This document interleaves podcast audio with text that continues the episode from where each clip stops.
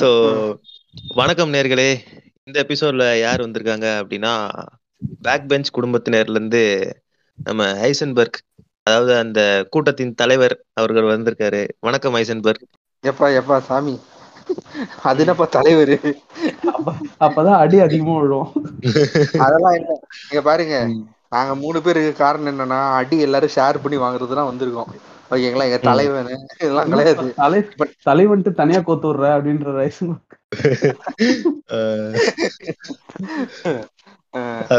வணக்கம்பா வணக்கம்பா வணக்கம் அரவிந்த். அதுக்கப்புறம் அந்த கழக முன்னோடி ஜெசி பிங்க்மேன் வந்திருக்காரு. வணக்கம் ஜெசி பிங்க்மேன். வணக்கம் அரவிந்த். வணக்கம். நீங்க கழகம்னு சொன்னோடனே வேற எதுவும் தப்பா நினைச்சுக்க வேணாம் ஃப்ரெண்ட்ஸ், அவங்க பேஜ் தான் நான் கழகம்னு சொன்னேன். ஆல்ரெடி ஒரு டிக்டாக் இந்த ரீல்ஸ் ஒன்று போட்டோம், அதுக்கு கீழே வந்து அந்த எந்த ரீல்ஸ் நம்ம ஜெசி, அந்த ஒரு சின்ன பையன் வந்து பெரியார் பத்தி பேசுவான்ல, ஆமா ஆமா ஆமா, ஒருத்தன் வந்து கீழே வந்துட்டு டே எவ்வளவு ரூபா வாங்கிட்டீங்கடா டே அப்படி கேட்டான். நான் டூ ஹண்ட்ரட் ருபீஸ் தான் வாங்கினேன் அப்படின்னு சொல்லிட்டு, டூ ஹண்ட்ரா அது கம்மியா வாங்கிட்டேன் சொல்லிட்டு தம்பி வாய் மட்டும் போடா அப்படின்னு சொல்லிட்டு அமிச்சிட்டேன். நானா நானா தான் நானா தான் கமல் மாதிரி கமெண்ட் பண்ணிருப்பேன், காசு வாங்க மாட்டேன் நான் சொன்னேன், கொடுத்தா நல்லா இருக்கும் தானே சொல்றேன் அப்படின்ட்டு.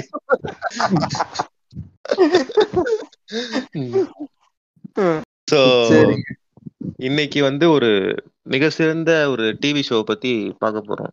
என்னடா அப்படின்னு கேட்டீங்கன்னா braking bad. So TV shows என்று பார்த்தாலே நான் பார்த்ததே ரொம்ப ரொம்ப கம்மி தான் சொல்ல போனா. சினிமா பார்த்த அளவு கூட நான் டிவி ஷோஸ் அந்த அளவுக்கு பெருசா எக்ஸ்ப்ளோர் பண்ணதில்லை. ஒரு பத்து பர்சன்டேஜ் தான் இருக்கும் மொத்தமாவே இது வரைக்கும். ஆனா அதுல என்னை திரும்பி பார்க்க வச்சு இதை பாரு பாரு பாரு அப்படின்னு நிறைய இடத்துல இருந்து ஒரு ரேடியேஷன் மாதிரி வந்து என்னை பார்க்க வச்சது வந்து இந்த பிரேக்கிங் பேட் டிவி ஷோ தான். நான் பேசுறது வந்து ஜிவிஎம் மாதிரி இருக்கும் நண்பர்களே, ஆனா அதான் உண்மை. சோ அதை பத்தி இன்னைக்கு ஒரு அலசல்னு சொல்லலாம். ம் சொல்லுங்க. இருக்குல்ல சிரிச்சுட்டு பாரு அப்படியே ஸ்டோன் ஆயிட்டு அப்படி சிரிச்சுட்டு போறேன்னு சிரிச்சுட்டு போறல போட்டுக்கோங்க.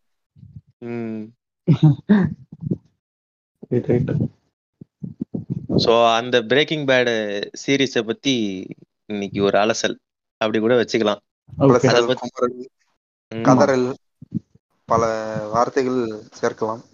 ஆமா ஆமா ஆமா. சோ முதல்ல நீங்க ரெண்டு பேரும் சொல்லுங்க ப்ரோ, உங்களுக்கு எப்படி பிரேக்கிங் பேட் தெரிய வந்துச்சு அப்படின்ட்டு. ஓகே, எனக்கு பாத்தீங்கன்னா வந்து நான் சீரீஸ் மேல அவ்வளோ இன்ட்ரெஸ்ட் இல்லை. படம் தான், ரெண்டு மணி நேரம் ரெண்டரை மணி நேரத்துல படத்தை பார்த்து முடிச்சிடலாம். ஒரு சீரீஸ் ஆரம்பிச்சோன்னா வார கணக்குல போவோம், இல்லையா நம்ம பிஸியா இருக்கோம்னா மாச கணக்குல கூட போவோம். ஸோ அதனால சீரீஸ் மேல அந்த அளவுக்கு இன்ட்ரெஸ்ட் வரல. முன்னாடி நான் ஃபர்ஸ்ட் ஃபர்ஸ்ட் பார்த்த சீரீஸ் பாத்தீங்கன்னா ஜிஓடி தான், கேம் ஆஃப் த்ரோன்ஸ் தான் ஃபர்ஸ்ட் பார்த்தேன். ஏன்னா அதோட மேக்கிங்கு ட்ரெய்லர்லாம் பார்த்து இம்ப்ரெஸ் ஆகி ஓகே அப்படின்னு சொல்லிட்டு கேம் ஆஃப் த்ரோன்ஸ் பார்த்து முடிச்சுட்டேன். நான் பாக்குறப்ப ஃபைனல் சீசன் வரல.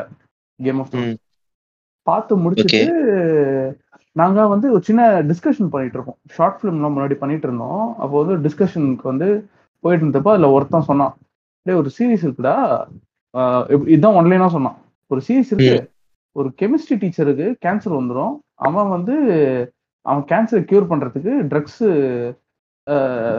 செஞ்சு விற்பான் அப்படின்னு சொன்னான்.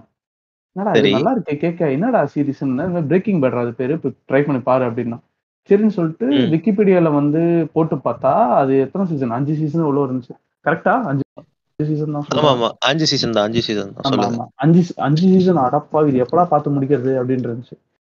அப்புறம் பார்க்கல. அதுக்கப்புறம் வேற யாரும் எனக்கு பிரேக்கிங் பேட் மூவின்னு ஒன்று கொடுத்தானுங்க.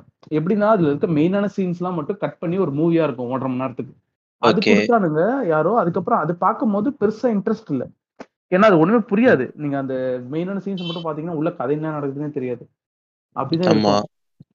எனக்கு பிடிக்கல சரின்னு விட்டுட்டேன். அதுக்கப்புறம் நிறைய ரெக்கமெண்டேஷன், பிரேக்கிங் பேட் பாரு, பிரேக்கிங் பேட் தான் பெஸ்ட் அப்படின்னு, என்னடா இவ்வளவு சொல்றாங்களேடா அப்படின்னு சொல்லிட்டு ஸ்டார்ட் பண்ணதான் பிரேக்கிங் பேட்.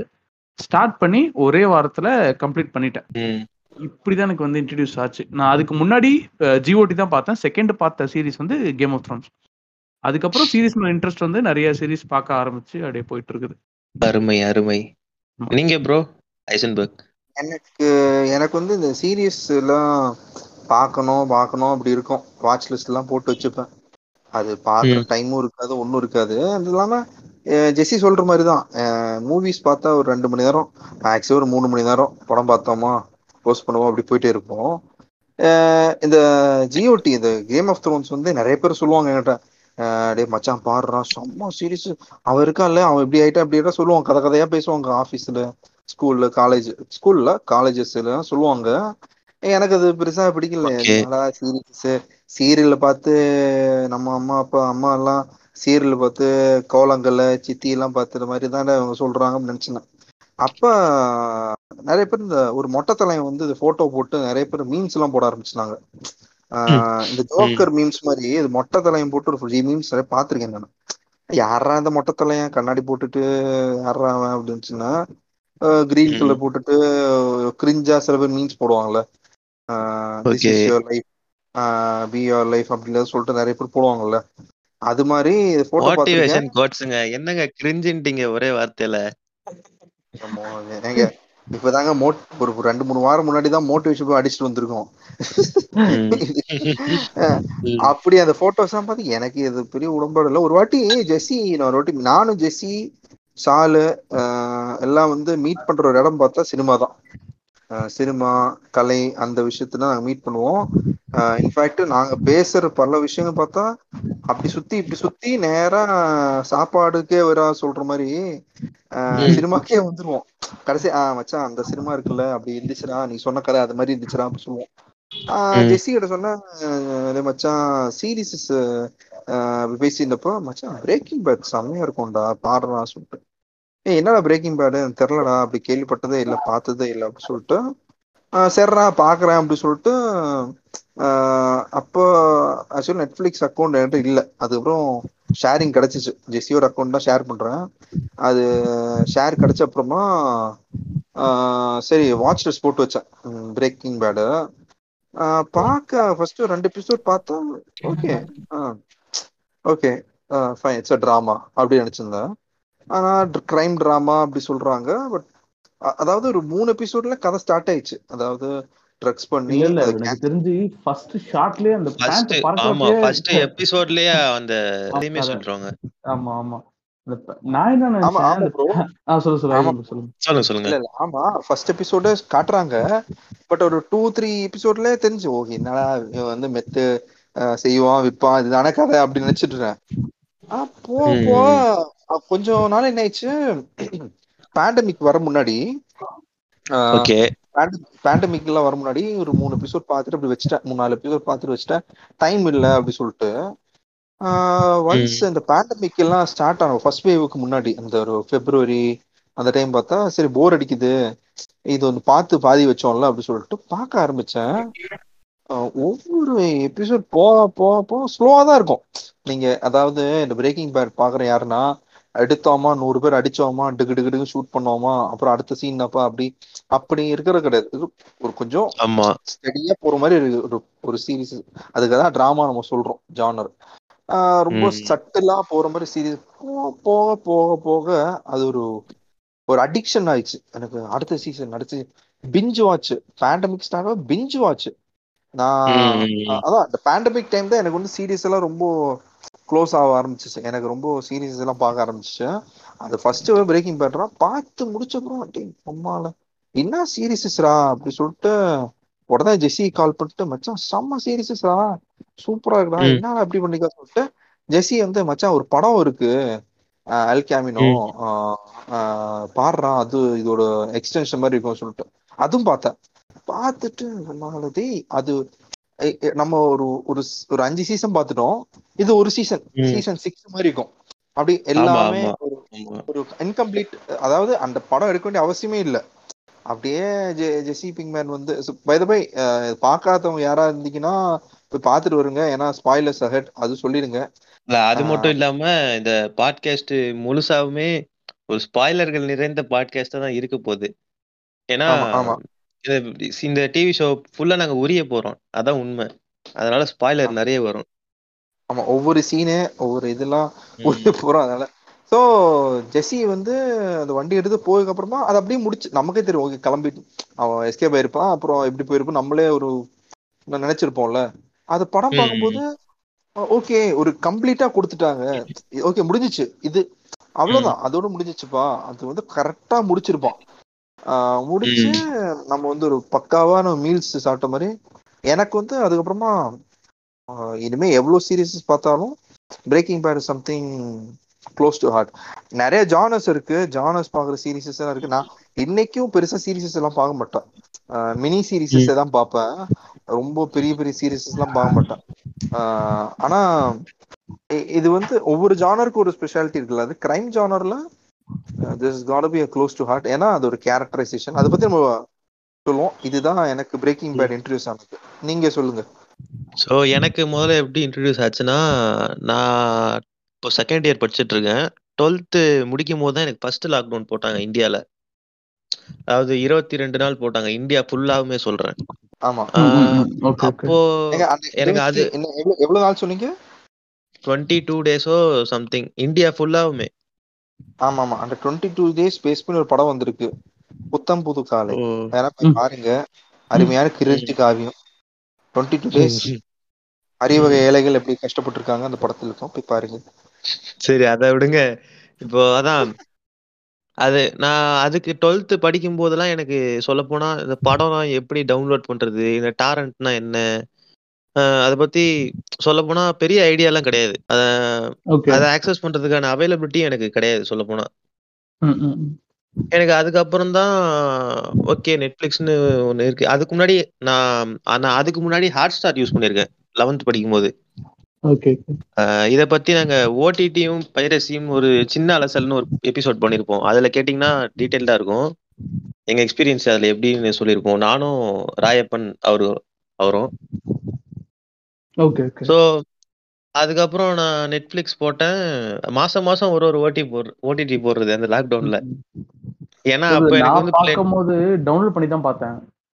பிரேக்கிங் பேட் எப்படின்னா வந்து ஃபோர் எயிட்டி பி ல டவுன்லோட் பண்ண first.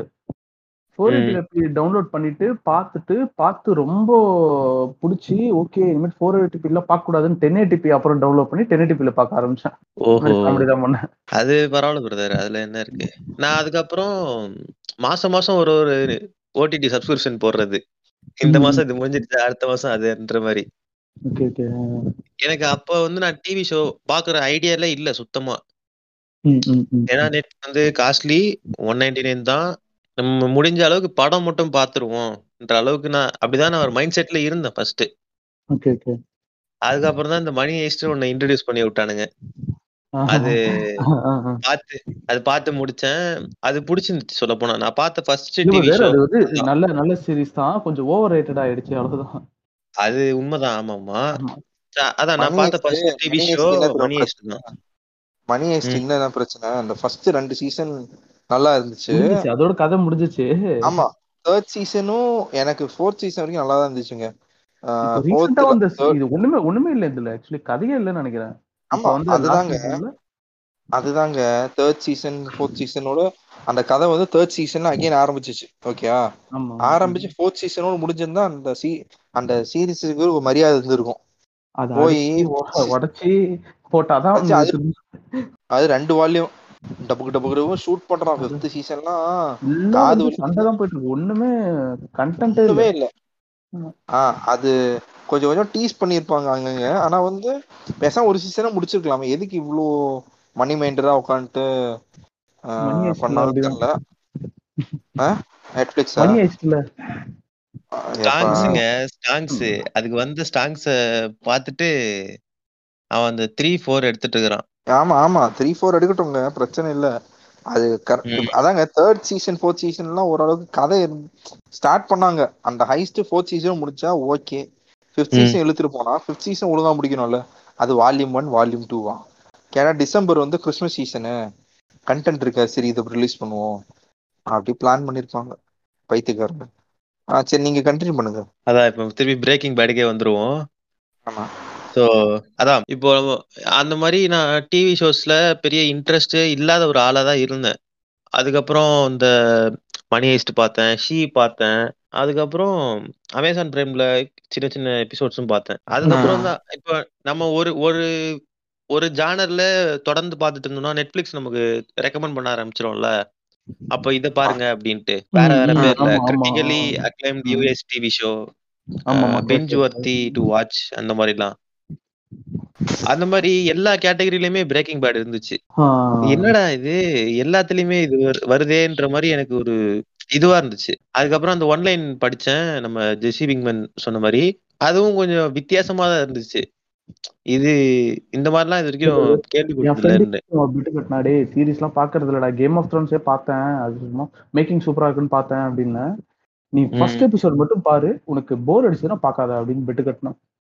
First episode first scene அந்த பேண்ட் பறக்கிற சீன்ல இருந்தே உட்காந்துட்டேன். ஓகே இது வந்து நம்மளுக்கான சீரீஸ் தான் அப்படின்ட்டு. மணித்து விடுங்கள் பெருமக்களே, சால் வந்துட்டாரு. சால் குட்மேன், உங்களிடம் பிளாக் மணி இருந்தால் அதை மணி லாண்டரிங் செய்து தரப்படும்.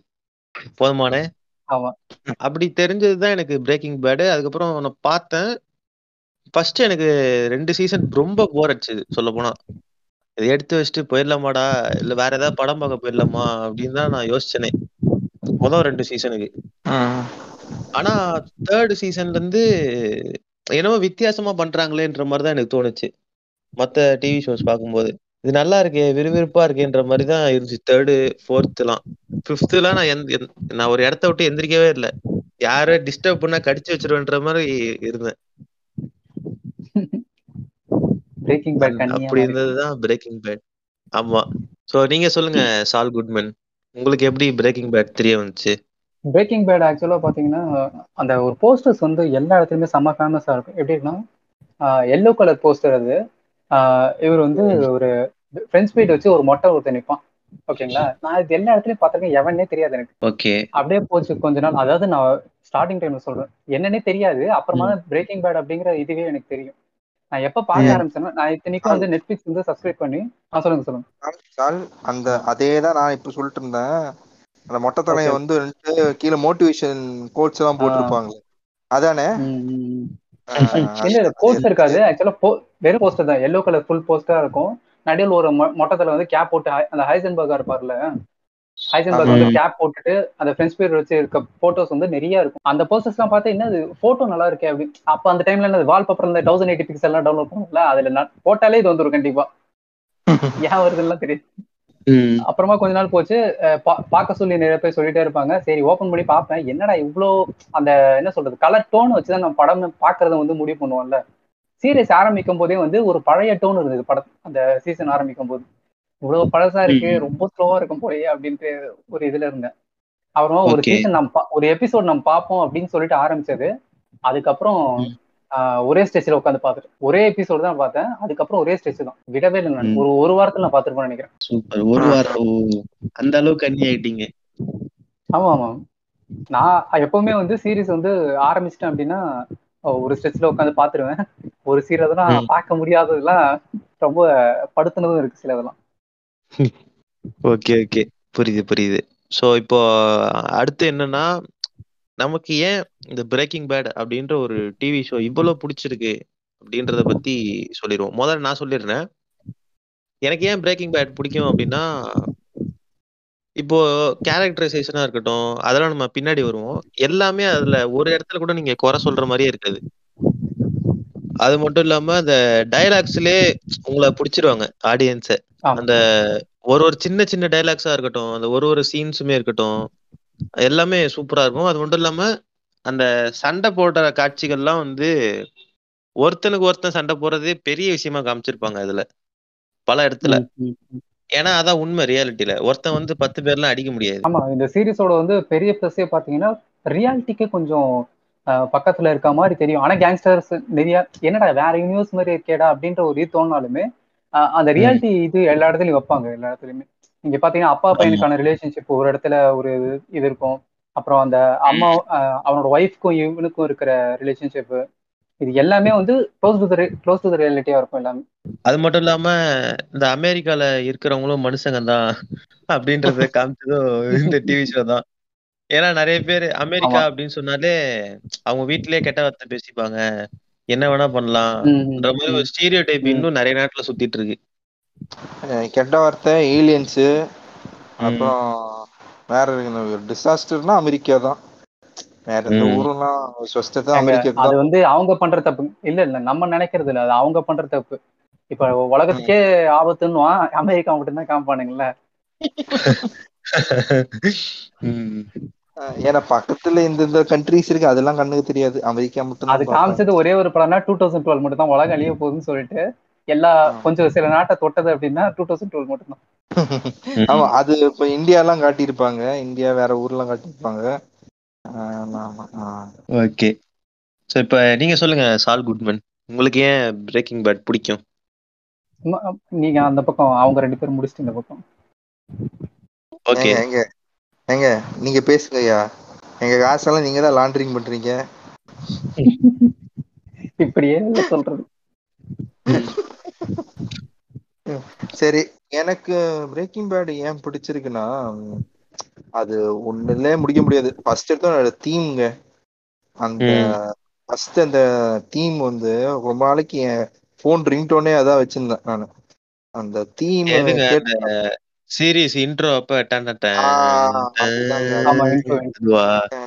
அது வந்து அது ஒர்க் அவுட் எல்லாம் பண்ணும்போது அந்த தீம் காதுல ஓடிட்டு இருக்குங்க. அதெல்லாம் உள்ளரிக்கும் அந்த தீம் தீம் கேட்கும்போது அப்படியே அப்படியே சூப்பரா இருக்குங்க. அது டேவ் பாட்டர் சொல்லிட்டு ஒரு கம்போசர் தான் கம்போஸ் பண்ணாங்க அந்த தீம். அது இல்லாம இப்ப இந்த இப்ப நம்ம அரவிந்த் சொன்ன மாதிரி ரியாலிட்டிக்கு ஈக்குவலா இருந்தாலும் நிறைய விஷயம் ஓகேப்பா நம்புற மாதிரி இருக்கும்ல. இப்ப ஹாலிவுட் படம் எடுத்தாலே இதெல்லாம் நம்புற மாதிரியா இருக்கு அப்படி சொல்ற மாதிரி இருக்கும்ல. அத அந்த இதுக்கு அந்த கூட ட்ரக் இல்லப்பா, அந்த பேர்லாம் என்ன வேணுப்பா, அது ஆர்வி ஆர்வி ஆ ஆர்வி ஆர்வி யூஸ் பண்ணிட்டு ஆர்வி எடுத்துட்டு டெசர்ட் போய் குக் பண்ணுவாங்க. அது பாசிபிளா கேட்டா பாசிபிள் தான், அது ஆமா பாசிபிள் மாதிரி பண்ணிருப்பாங்க. இன்ஃபேக்ட் அது டீடைலிங் இப்ப அந்த மித்து டெவலப் பண்ணும்போது என்னெல்லாம் கெமிக்கல்ஸ் தேவை என்னெல்லாம் வேணும் சொல்லிட்டு அந்த நம்ம கெமிஸ்ட்ரி சார் நம்ம இவர் ப்ரொஃபஸர் சொல்லும்போது, வால்டர் வைட் சொல்லும்போது, ஒவ்வொரு டீடைலிங் ஆகட்டும், ஒரு கிரைம் பண்ணி அது மாதிரி சின்ன சின்ன டீடைலிங், அப்புறம் கேரக்டர்ஸ் எல்லாருமே இங்க அதெல்லாம் ஒண்ணு கூட ஒன்னால மிஸ் பண்ண முடியாது. அந்த நடுவில் வந்து சாமியன் தான் சாமி டூகோ சாமியோவா ஒருத்தர் இருப்பானே, டூகோ சாலமாங்கா, டூகோ சாலமாங்கா சொல்லுங்க, சாலமாங்கா. அப்புறம் நம்ம இவரு பேர் நாங்க அதாங்க கஸ்ப்ரிங்கா, ஆ கஸ்டோ, ஆ கஸ்ப்ரிங் கஸ்ப்ரிங் கஸ்டோ இந்த கேரக்டர் கஸ்டோ கஸ்ப்ரின் வந்து இந்த கேரக்டர்ஸ் எல்லாம் வந்து மனசுக்குள்ள இருக்கு. இன்ஃபேக்ட் இந்த கேரக்டர்ஸ் எல்லாம் கூட டானு அதெல்லாம் மீன்ஸ் இந்த அண்டர் வேர்ல்டு எல்லாம் இருந்தா கூடயும் இப்ப வால்டர் வைட்டோட லைஃப்ல காட்டுற கேரக்டர்ஸ் லைக் பையன் அவ மச்சான், அதுவும் மச்சாங்கெல்லாம் தேடிட்டு இருப்பான் யாரா இந்த ஐசன்பர்க்கு தேடிட்டு இருப்பான், பார்த்தா டின்னருக்கு அவன் வீட்டுக்கு தான் போயிட்டு போயிட்டு வருவான். ஆஹ் அந்த சீன் எல்லாம் அவன் அந்த ஒரு ஒரு ஒரு இடத்துல வாவ் யூ காட் மீ அப்படினு சொல்வான்ல, அதெல்லாம் எனக்கு செம்ம தெரியுது. ஆக்சுவலா அவன் புடிச்சான் இல்ல, நம்ம பாக்கும்போது எப்படி இருக்கும்னா என்னடா இவன் பக்கத்துல இருக்கான்டா இவனுக்கு கூட தெரியலடா, அவனோ பெரிய போலீஸ்கார மாதிரி காமிச்சிட்டு இருப்பான், டேய் பக்கத்துல இருக்கான்டா புடிச்சு தரடா அப்படின்றவர் புட்ரா புட்ரா புட்ரா அப்படி சொல்லிருப்போம். அது அண்ட் சீரிஸ் ஒரு மேக்கிங், இன்ஃபேக்ட் எல்லாருக்கும் அந்த மேக்கப். நான் ரீசெண்டா தான் ஒரு வீடியோ பார்த்தேன், அந்த வால்டர் வைட்டோட மொட்டை அடிச்சிருப்பாருல, ஷேவ் பண்ணி ஹெட் ஹேர் ஹெட் ஷேவ் பண்ணிருப்பாருல, அது ஷேவ் பண்ணது இல்ல அது மேக்கப் வந்து இப்பதான் எனக்கு தெரிய வருது. அந்த அளவுக்கு மேக்கிங் வந்து அவ்வளோ இம்பார்ட்டன்ஸ் கொடுத்து இன்ஃபேக்ட் அந்த மனுஷன் கூட ரொம்ப உழைச்சிருப்பாங்க. ஃபர்ஸ்ட் சீன் பார்க்கும்போது ஒரு வேற வால்டர் வைட் இருக்கும்போது அந்த கேன்சர் ஸ்டேஜஸ் எல்லாம் அவன் அவன் அவன் அனுபவிக்கும் போது அவன் உடம்புலாம் ரொம்ப ஸ்க்வீஸ் ஆயிடுவாரு, உள்ளே ஆயிடுவார் அவரு. அது எவ்வளவு பேர் நோட்டீஸ் பண்ணுவே தெரியல. அந்த ரொம்ப அந்த சொல்ல போனா ஃபர்ஸ்ட் எபிசோட்ல வந்து ஃபர்ஸ்ட் எபிசோட்ல வந்து ஒரு சீம்ஸ் மாதிரி இருப்பாரு. நானே பாவம் ஃப்ரெண்ட்ஸ், நான் வந்து ஒரு கெமிஸ்ட்ரி டீச்சர், என்னைய போய் இப்படி அடிக்கிறீங்களேன்ற மாதிரி தான் இருப்பாரு. நான் வந்து நான் வந்து கார் வாஷ் பண்றேன் ஃப்ரெண்ட்ஸ், கார் வாஷ் பண்ணிட்டு வரேன் அப்படிலாம் சொல்லிட்டு இருப்பான். அந்த ஒரே ஒரு வார்த்தை அந்த ஒரே ஒரு வார்த்தை அப்புறம் அந்த ஒரு நியூஸ் அத அதுதான் அவர் ட்ரிகர் பண்ணி விட்டது. அது என்ன வார்த்தைனா கெட் சம் எக்ஸைட்மெண்ட் மேன் அப்படி அவன் மச்சான் சொல்லுவான். ஆமா அப்படியா சரிங்க அப்படின்னோம். ஒரு மாதிரி விரத்தில சொல்லுவோம். திரும்பி திரும்பி நியூஸ் பார்த்துட்டு இருக்கும் போது இப்பெல்லாம் வந்து ட்ரக் கலாச்சாரம் அதிகமாகுதுன்ற மாதிரி ஒண்ணு போயிட்டு இருக்கும். அதுக்கப்புறம் ஹேங்க் வந்து கூப்பிடுவாரு, இந்த மாதிரி நான் ஒரு ரைடுக்கு போறேன், நீ சும்மா என் கூட வா, ஒரு எக்ஸைட்மெண்ட் கிடைக்கும் அப்படின்னு சொல்லுவான். ஓகே அப்படின்னு இவரு கிளம்பி போயிருவாரு கூட. அங்க வந்து அங்கதான் தலைவன் ஜெசி பிங்க்மேன் மேட்டர் பண்ணிட்டு பால்கனில இருந்து குதிச்சு கீழே வரான் டீ ஷர்ட்டை போட்டுன்னு. அதிர்ச்சியா பாப்பாரு பிங்க்மேன் அப்படின்ட்டு. அப்புறம் ஆமா ஆமா எக்ஸ் ஸ்டூடெண்ட். அதுக்கப்புறம் ஜெசி பிங்க்மேன் நேர்ல போய் பாப்பாரு இவரு. ஒரு நிமிஷம் இருங்க, நடுவுல ஒரே ஒரு சின்ன விஷயம். ஆக்சுவலா இதோட ஸ்டார்டிங் பாயிண்ட் வேற மாதிரி இருக்குடா அப்படின்ற எங்க ஆரம்பிக்கும் அப்படின்னா, ஃபர்ஸ்ட் மெத்த அவனுக்கு ரெடி பண்ணுவானுங்க, நமக்கு இதெல்லாம் வேணும்டா அப்படின்னு சொல்லிட்டு அவனோட பாத் டப்ல வந்து ஆரம்பிக்கிறதுல இருக்கட்டும், அப்புறம் வந்து என்னென்ன விஷயங்கள்லாம் வேணும்னு சொல்லிட்டு ஜெசி வாங்கிட்டு வர சொல்லுவான். அப்ப வந்து ஒருத்தனை கட்டி போட்டு வச்சிருப்பான்ல உள்ள, அப்ப வந்து ஒரு பிளேட்ல எடுத்துட்டு போயிட்டு சாப்பாடு கொடுப்போமேன்னு ஒரு இணக்கத்துல கொடுப்பான். கொடுத்துட்டு அவன் தட்டி விட்டுருவான், உடஞ்சிரும் அந்த பிளேட் எடுத்து. அதான் அதான் அதாவது ஆரம்பிக்கும் போது. ஆமா ஆமா அதுதான் சொல்றேன். அதாவது நான் எங்க சொல்றேன், சீரியஸோட இதுவே அந்த ஸ்கிரீன் பிளேவே பயங்கரமா இருக்கும்னு சொல்றேன். என்னடா இது இப்படி யோசிக்கிறாங்க அப்படின்ற மாதிரி இருக்கும். அந்த பிளேட் எடுத்து சும்மா யோசிச்சுட்டு இருப்பான், ஒரே ஒரு பீஸ் மட்டும் மிஸ் ஆகும். இல்ல இல்ல அவன் மட்டும் இல்ல, அவனை பிடிச்சிட்டு போய் அடிச்சுட்டு சாப்பிடுச்சு அப்புறமா ஆசிட் போட்டு மெல்ட் பண்ணுவாங்க பாத்தீங்களா. சாப்பிட்டுட்டு இல்ல அந்த சீன் டக்கு வந்துச்சு. ஐயோ டேய் என்னடா பண்ணல. அப்புறம் இவன்கிட்ட ஜெசி கிட்ட என்ன சொல்லிருப்பான், பிளாஸ்டிக் டப் இதுல பிளாஸ்டிக்ல பண்ணுடா இதுல பண்ணாதறானுவான். இவன் என்ன பண்றான், சிங்கிள் பண்றான், உடைச்சிட்டு கீழ வந்து பைத்தியக்கார இந்த பைத்தியக்கார போதர் என்ன பண்ணுவான், yo mister White I have bought why I have to bring this shit அப்படினுவான்.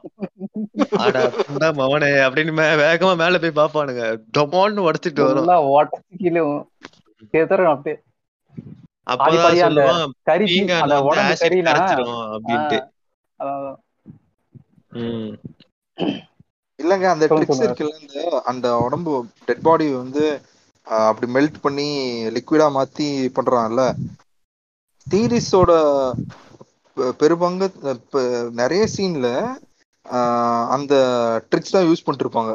ஒரு இடத்துல இவங்கெல்லாம் சேர்ந்துட்டு ஒருத்தனை கொல்லுவாங்க, போட்டு அவனை டப்புக்குள்ள போட்டு இது மாதிரி மெல்ட் பண்ணிடுவாங்க. மெல்ட் பண்ணி நிறைய இடத்துல யூஸ் பண்ணுவாங்க. நிறைய இடத்துல யூஸ் பண்ணுவாங்க. அதுல யூஸ் பண்ணதாங்க இருங்க இருங்க, அந்த ஆசிட் இருக்குனே அப்படி ஒரு ஆசிட் இருக்குனே அந்த அந்த சீரிஸ் பார்த்தா தெரியுது. ஆமா ஆமா ஆமா அது அவ்வளவு அவ்வளவு ஈஸியா கிடைக்காது. பிளஸ் வந்து இந்த திருஷ்யம்ல கூட யூஸ் பண்ணிருப்பாங்க பாத்தீங்களா. திருஷ்யம் வந்து சீர திருஷ்யம் டூ. ஆமா ஆமா ஏய் அட பாவி பிரேக்கிங் பேட் பார்த்து அடிச்சிருக்காங்க. பாக்கும்போது பிரேக்கிங் பேட் தான் ஞாபகம். இல்ல அப்படி சொல்ல முடியாது, நமக்கு தெரியலன்னு சொல்றேன் நாம. ஆமா ஆமா ஆமா திருஷ்யம் சீன் பாக்கும்போது பிரேக்கிங் பேட் தான் ஞாபகம் வரும். அப்படிதான் இருந்துச்சு. வேற என்னன்னா அந்த ஒரு ஒரு ஒரிஜினாலிட்டி ஒண்ணு இருக்குல்ல. இப்ப நம்ம ஒரு படம் பாக்குறோம், இப்ப அட்டி அண்ணன் படம் பார்க்கும்போது அடா பாவி நாயகன் போய் காப்பிடிச்சிட்டியாடா, அடா பாவி மௌனராக போய் காப்பிடிச்சிட்டியாடா, அடா பாவி மணிரத்னம் படம் போய் காப்பிடிச்சிட்டியா அப்படின்னு நம்ம சொல்லிட்டு இருக்கோம். என்னதான் இருந்தாலும் சொரங்கள் ஆறுதாங்க, திருப்பி திருப்பி அதுக்கு தாங்க வர முடியும். சரி ரைட். அந்த ஒரு ஒரிஜினாலிட்டி அந்த பிரேக்கிங் பேட்ல இருந்துச்சு. இது எப்படி சொல்றது, அந்த கதை வந்து சொல்லும் போதே இப்ப ஜெசி சொல்லியிருப்பாரு இன்ட்ரெஸ்டிங்கா இருந்துச்சு சொல்லுவாங்கல்ல. அங்க இருந்து ஆரம்பிக்க இப்ப ஆரம்பிக்க ஆரம்பிக்க ஒவ்வொரு லேயர் போகும்போது அது ஆரம்பிக்க ஆரம்பிக்க ஆஹ் என்ன ஒன்னா தேர் மெனி லேயர்ஸ். ஒவ்வொரு லேயர்ஸ் வந்து அது காட்டுற ஒரு வில்லனை போட்டு தள்ளி இருப்பாங்க, அடுத்த பார்த்தா வேற ஒருத்தன் வந்துருவான். அவன் பார்த்தா இது அவன் நல்லவனா நல்லவனா திரு கஸ்ட் கஸ் ஃப்ரிங்கிங் வந்து அதான் கஸ்டோவோ வந்து ஆரம்பத்துக்கு நல்ல மனுஷனா இருப்பாருப்பா. அந்த ஒரு சீன்ல அந்த ஒருத்தன் சட்டையெல்லாம் அயன் பண்ணிட்டு நல்லா டீசெண்டா இருக்காரு, இவரு போய் எப்படி அயோக்கிய பண்றீங்கன்ற பார்த்தா இருக்கும். அந்த அவன் அவனை போட்டு வேலை வாங்குவான்ல, இவ்வளோ இவ்வளோ மில்லியன்னா இவ்வளோ டன் வேணும் அதெல்லாம் சொல்லும் போது ஏதோ ஒரு கான்ஃபிளிக்ட் நடக்கும். அந்த கான்ஃபிளிக்ட் நடந்த அப்புறமா இவர் ஒண்ணு பண்ணுவாரு பாருங்க. இல்ல இல்ல அதான் அந்த பாக்கும்போது எப்படி இருக்கும்னா, அவனோட ஸ்லாங்லயோ அவனோட ட்ரெஸ்ஸிங்லயோ வில்லன் தன காட்ட தேவையில்ல, நீ ரைட்டிங்ல காட்டினா போதும்ன்ற மாதிரி தான் இருக்கும் அது பாக்குறப்போ. அது மட்டும் இல்லாம அவரு சாதாரண மக்களோட பேசும்போது இருக்கிற அந்த பாடி லாங்குவேஜே வேற மாதிரி இருக்கும், ரொம்ப பணிவா இருக்கும். இத ஹேங்க் ஹேங்க் இருக்காருல்ல, அவரோட ஆபீஸ்க்கு போய் இவரு சிக்கன் தரும்போதும் ரொம்ப பணிவா பேசுவாரு, எல்லாருக்குமே அவர் பிடிச்சி போயிரும். இன்ஃபேக்ட் அந்த ட்ரக் சப்ளை வந்து இவர் தான் பண்றாரு டவுட் வரும். ஏ அந்த மனுஷன் நல்ல மனுஷன்பா, அப்படிலாம் அவன் பண்ண மாட்டான்பா, எவ்வளவு பெரிய மனுஷன், அவரை போய் எப்படி நினைக்கிறேடான்ற மாதிரிதான் இருக்கும். அவர் மாதிரி ஒரு தங்கமான மனுஷன் எங்கேயும் பார்த்தது இல்லப்பா. அப்படி இல்லைன்னா கொஞ்ச நேரம் பார்த்தா அந்த இவர் கஸ்டோவோ வந்து சிக்கன் கொடுத்துட்டு வந்துருவாரு. சார் இவனை போய் நம்ம சந்தேகப்பட்டுக்கோமே சே அப்படி சொல்லிட்டு இருப்பாரு. இன்ஃபேக்ட் அந்த ரெண்டு பேரு இந்த டாக்கோ சால்மாக்கியா வந்து Salamanca sorry sorry sorry Tuco ஆஹ் டூகோ வந்து டூகோட அப்பாவுக்கு அப்பா வந்து அட்மிட் பண்ணிருப்பாங்க, எங்கேயோ இருப்பாங்க. அவங்க ரெண்டு கசின்ஸோ ஏதோ அவன் சொந்தக்கார ரெண்டு பேரும் ட்வின்ஸ் மாதிரி இருப்பான்.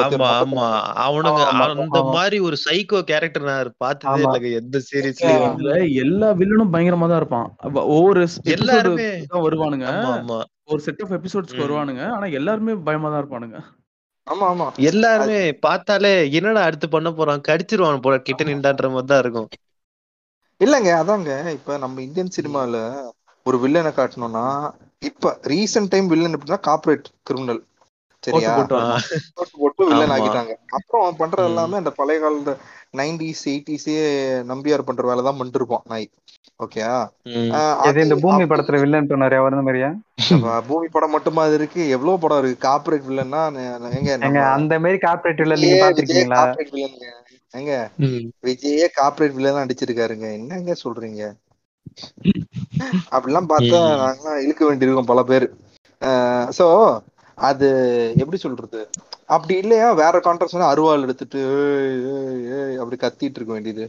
ஆனா ஆட்டோ பேங்க் பண்றது, அதே பெருமையா ஸ்டேட்டஸ் போடுறது, இந்த மாதிரிதான் இருக்கும். ஆனா இங்க வரும்போது அந்த வில்லன் வில்லனிசம் அப்படி ஒண்ணு இருக்குல்ல, அதெல்லாம் ஒண்ணுமே இல்லைங்க. வருவான் ஒன்று பண்ணுவான், அப்படியே உட்காந்து என்னடா பண்றாங்க அப்படி இருக்கும். இன்ஃபேக்ட் ஹேங்க் சாவடிப்பான், இந்த ரெண்டு பேரும் ஒருத்தவன் சாவடிக்க வருவாங்க. அது பண்ற சீன்லாம் அந்த அந்த சீன் வந்து சொல்ல போனா நீங்க என்ன வேலை பார்த்துட்டு இருந்தாலும் அது இந்த எபிசோட முடிச்சுட்டு என்னவா இருந்தா பாத்துக்கலான்ற மாதிரி தான் இருக்கும். ஆமா ஆமா ஆமா அவன் வந்து அவன் அப்ப கூட வால்டர் வைட் வந்து ஒரு டீல் சொல்லுவான், நீ இது இருக்கிற எல்லா காசையும் எடுத்துட்டு போயிரு, என்னையும் ஹேங்கையும் விட்டுரு அப்படின்ட்டு. அப்போ ஒரு ஹேங்க் ஒரு டைலாக் சொல்லுவான் பாருங்க, உன்னை மாதிரி அறிவாளி அறிவாளி நான் பார்த்தது இல்ல, உன்னை மாதிரி ஒரு முட்டாளி நான் பார்த்தது இல்ல, அவன் என்னை கொல்ல போறான்னு பத்து நிமிஷத்துக்கு முன்னாடி யோசிச்சுட்டான் அப்படின்னுவான். அதெல்லாம் வேற லெவல் டைலாக்குங்க. அதாங்க இப்ப இது பிடிச்சது ஏன் ரீசன் பார்த்தா இது சொல்லிட்டே போலாம்.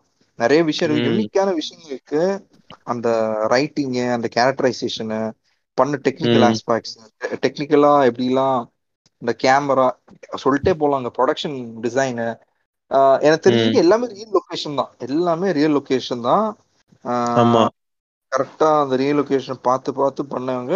இன்ஃபேக்ட் பிபி படம் இது சீரீஸஸ் முடிஞ்ச அப்புறமா இன்னைக்கு பிரேக்கிங் பேட் டூர் அப்படி சொல்லிட்டு ஒன்று இருக்கு, நெட்ல சர்ச் பண்ண தெரியும். டூரிசமா அந்த ஸ்பாட்டா மாத்திட்டாங்க அவங்க.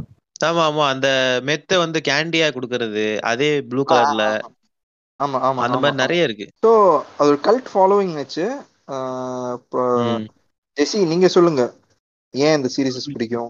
அதான் மெயினா சொல்லணும்னா சினிமாட்டோகிராஃப் மெயினா சொல்லணும்னா அது என்னன்னா கலர் டோன் தான். இவரு சொன்னார்ல சால் சொன்ன மாதிரி ஸ்டார்டிங் அந்த கலர் டோன் தான் இது ஒரு மாதிரி இருக்கே, ட்ரையா இருக்க மாதிரி இருக்கும். ஆனா போக போக அந்த வேர்ல்டுக்குள்ள போயிட்டீங்கன்னா அது இம்ப்ரெஸ் ஆகி அப்படியே நம்ம டிராவல் பண்ண ஆரம்பிச்சிடும். மெயினா டெக்னிக்கல் ஆஸ்பெக்ட் தான் ஃபர்ஸ்ட் சொல்ல போனா. அதுவும் இல்லாம ரியாலிட்டியா இருக்கும் பார்க்க, ரொம்ப ஃபேண்டசியா இப்படிலாம் நடக்குமா அப்படின்னு கூட ஓகே இப்படி நடந்த இப்படிலாம் இருக்குமா அப்படின்ற மாதிரி தான் யோசிக்க தோணும். அதுதான் ஒரு பிளஸ் நான் நினைக்கிறேன். இப்போ இப்போ இந்த இந்தியன் சினிமா ஊம்பிஸ்லாம் சொல்லுவானுங்க, எப்படிங்க இப்பெல்லாம் ஆர்வி எடுத்துட்டு போயிட்டு மெத்து காய்ச்ச முடியும் அப்படின்ட்டு. புண்டாமவனே உனக்கு ஒரே ஒரு கேள்வி, டெசர்ட்ல எவனா போலீஸ் நிக்க வைப்பானா? இல்ல இல்ல பிரதர் அங்க பாசிபிள் அதெல்லாம், அதனாலதான் அவனுக்கு எடுத்திருக்கானுங்க. அது நீங்க யோசிச்சு பாருங்க, நடு டெசர்ட்ல எவனா ஒரு போலீஸ் நிக்க வைக்க முடியுமா? ஏன் என்ன பண்றது? அது ஒரு சீன்லயே தெளிவா காட்டிருப்பானுங்க, அவனுக்கு தொலைஞ்சிருவானுங்க டெசர்ட்ல வந்து பெட்ரோல் இல்லாம எங்க நின்றுவானுங்க, அவனுங்க எங்க இருக்கானுங்க அவங்களாலே கண்டுபிடிக்க முடியாது. ஆமா ஆமா இல்லங்க சிக்னல் கிடைக்காது, சிக்னல் கிடைக்கதே ரொம்ப நேரம் ஆயிடும். அவனுக்கு எங்க இருக்காங்க அவங்களுக்கே தெரியாத மாதிரி ஒரு நிலைமையில தான் இருப்பானுங்க. அது இன்ஸ்டன்ஸ் பேஸ் பண்ணி அதுக்கேத்த மாதிரி ஸ்கிரிப்ட் பண்ணிருப்பாங்கன்னு நான் நினைக்கிறேன். நியூஸ் ஆர்டிக்கலா இல்ல வந்து எதனா ஒரு மாட்டிருப்பாங்க அந்த மாதிரி எல்லாம் வச்சு அதெல்லாம் எடுத்து அது வச்சு அது மேல பில் பண்ணிருப்பாங்கன்னு நான் நினைக்கிறேன். எனக்கு கரெக்டா தெரியல, மேபி இருக்கலாம். இது ஜெசி பிங்க்மனோட தியரி ஃப்ரெண்ட்ஸ். ஆமா ஆமா கரெக்ட். ஆமா இல்ல எந்த ஒரு படைப்புக்கு இன்ஸ்பிரேஷன் இருக்கும்ல, ஒரு ஒரு விஷயம் பாக்குறோம், ஆமா அந்த பேப்பர் ஏதாவது படிச்சிருப்போம், அது பேஸ் பண்ணி ஒரு ஸ்டோரி லைன் எழுதுவாங்க. ஏன் இப்படி இருக்க கூடாது? ரிசர்ச் இருந்திருக்கும் பயங்கரமா கண்டிப்பா. அது மட்டும் இல்லாம இப்போ நீங்க சொல்லுங்க சால் குட்மேன், உங்களுக்கு ஏன் இது பிரேக்கிங் பேட் அவ்வளவு பிடிச்சிருக்கு அப்படின்ட்டு?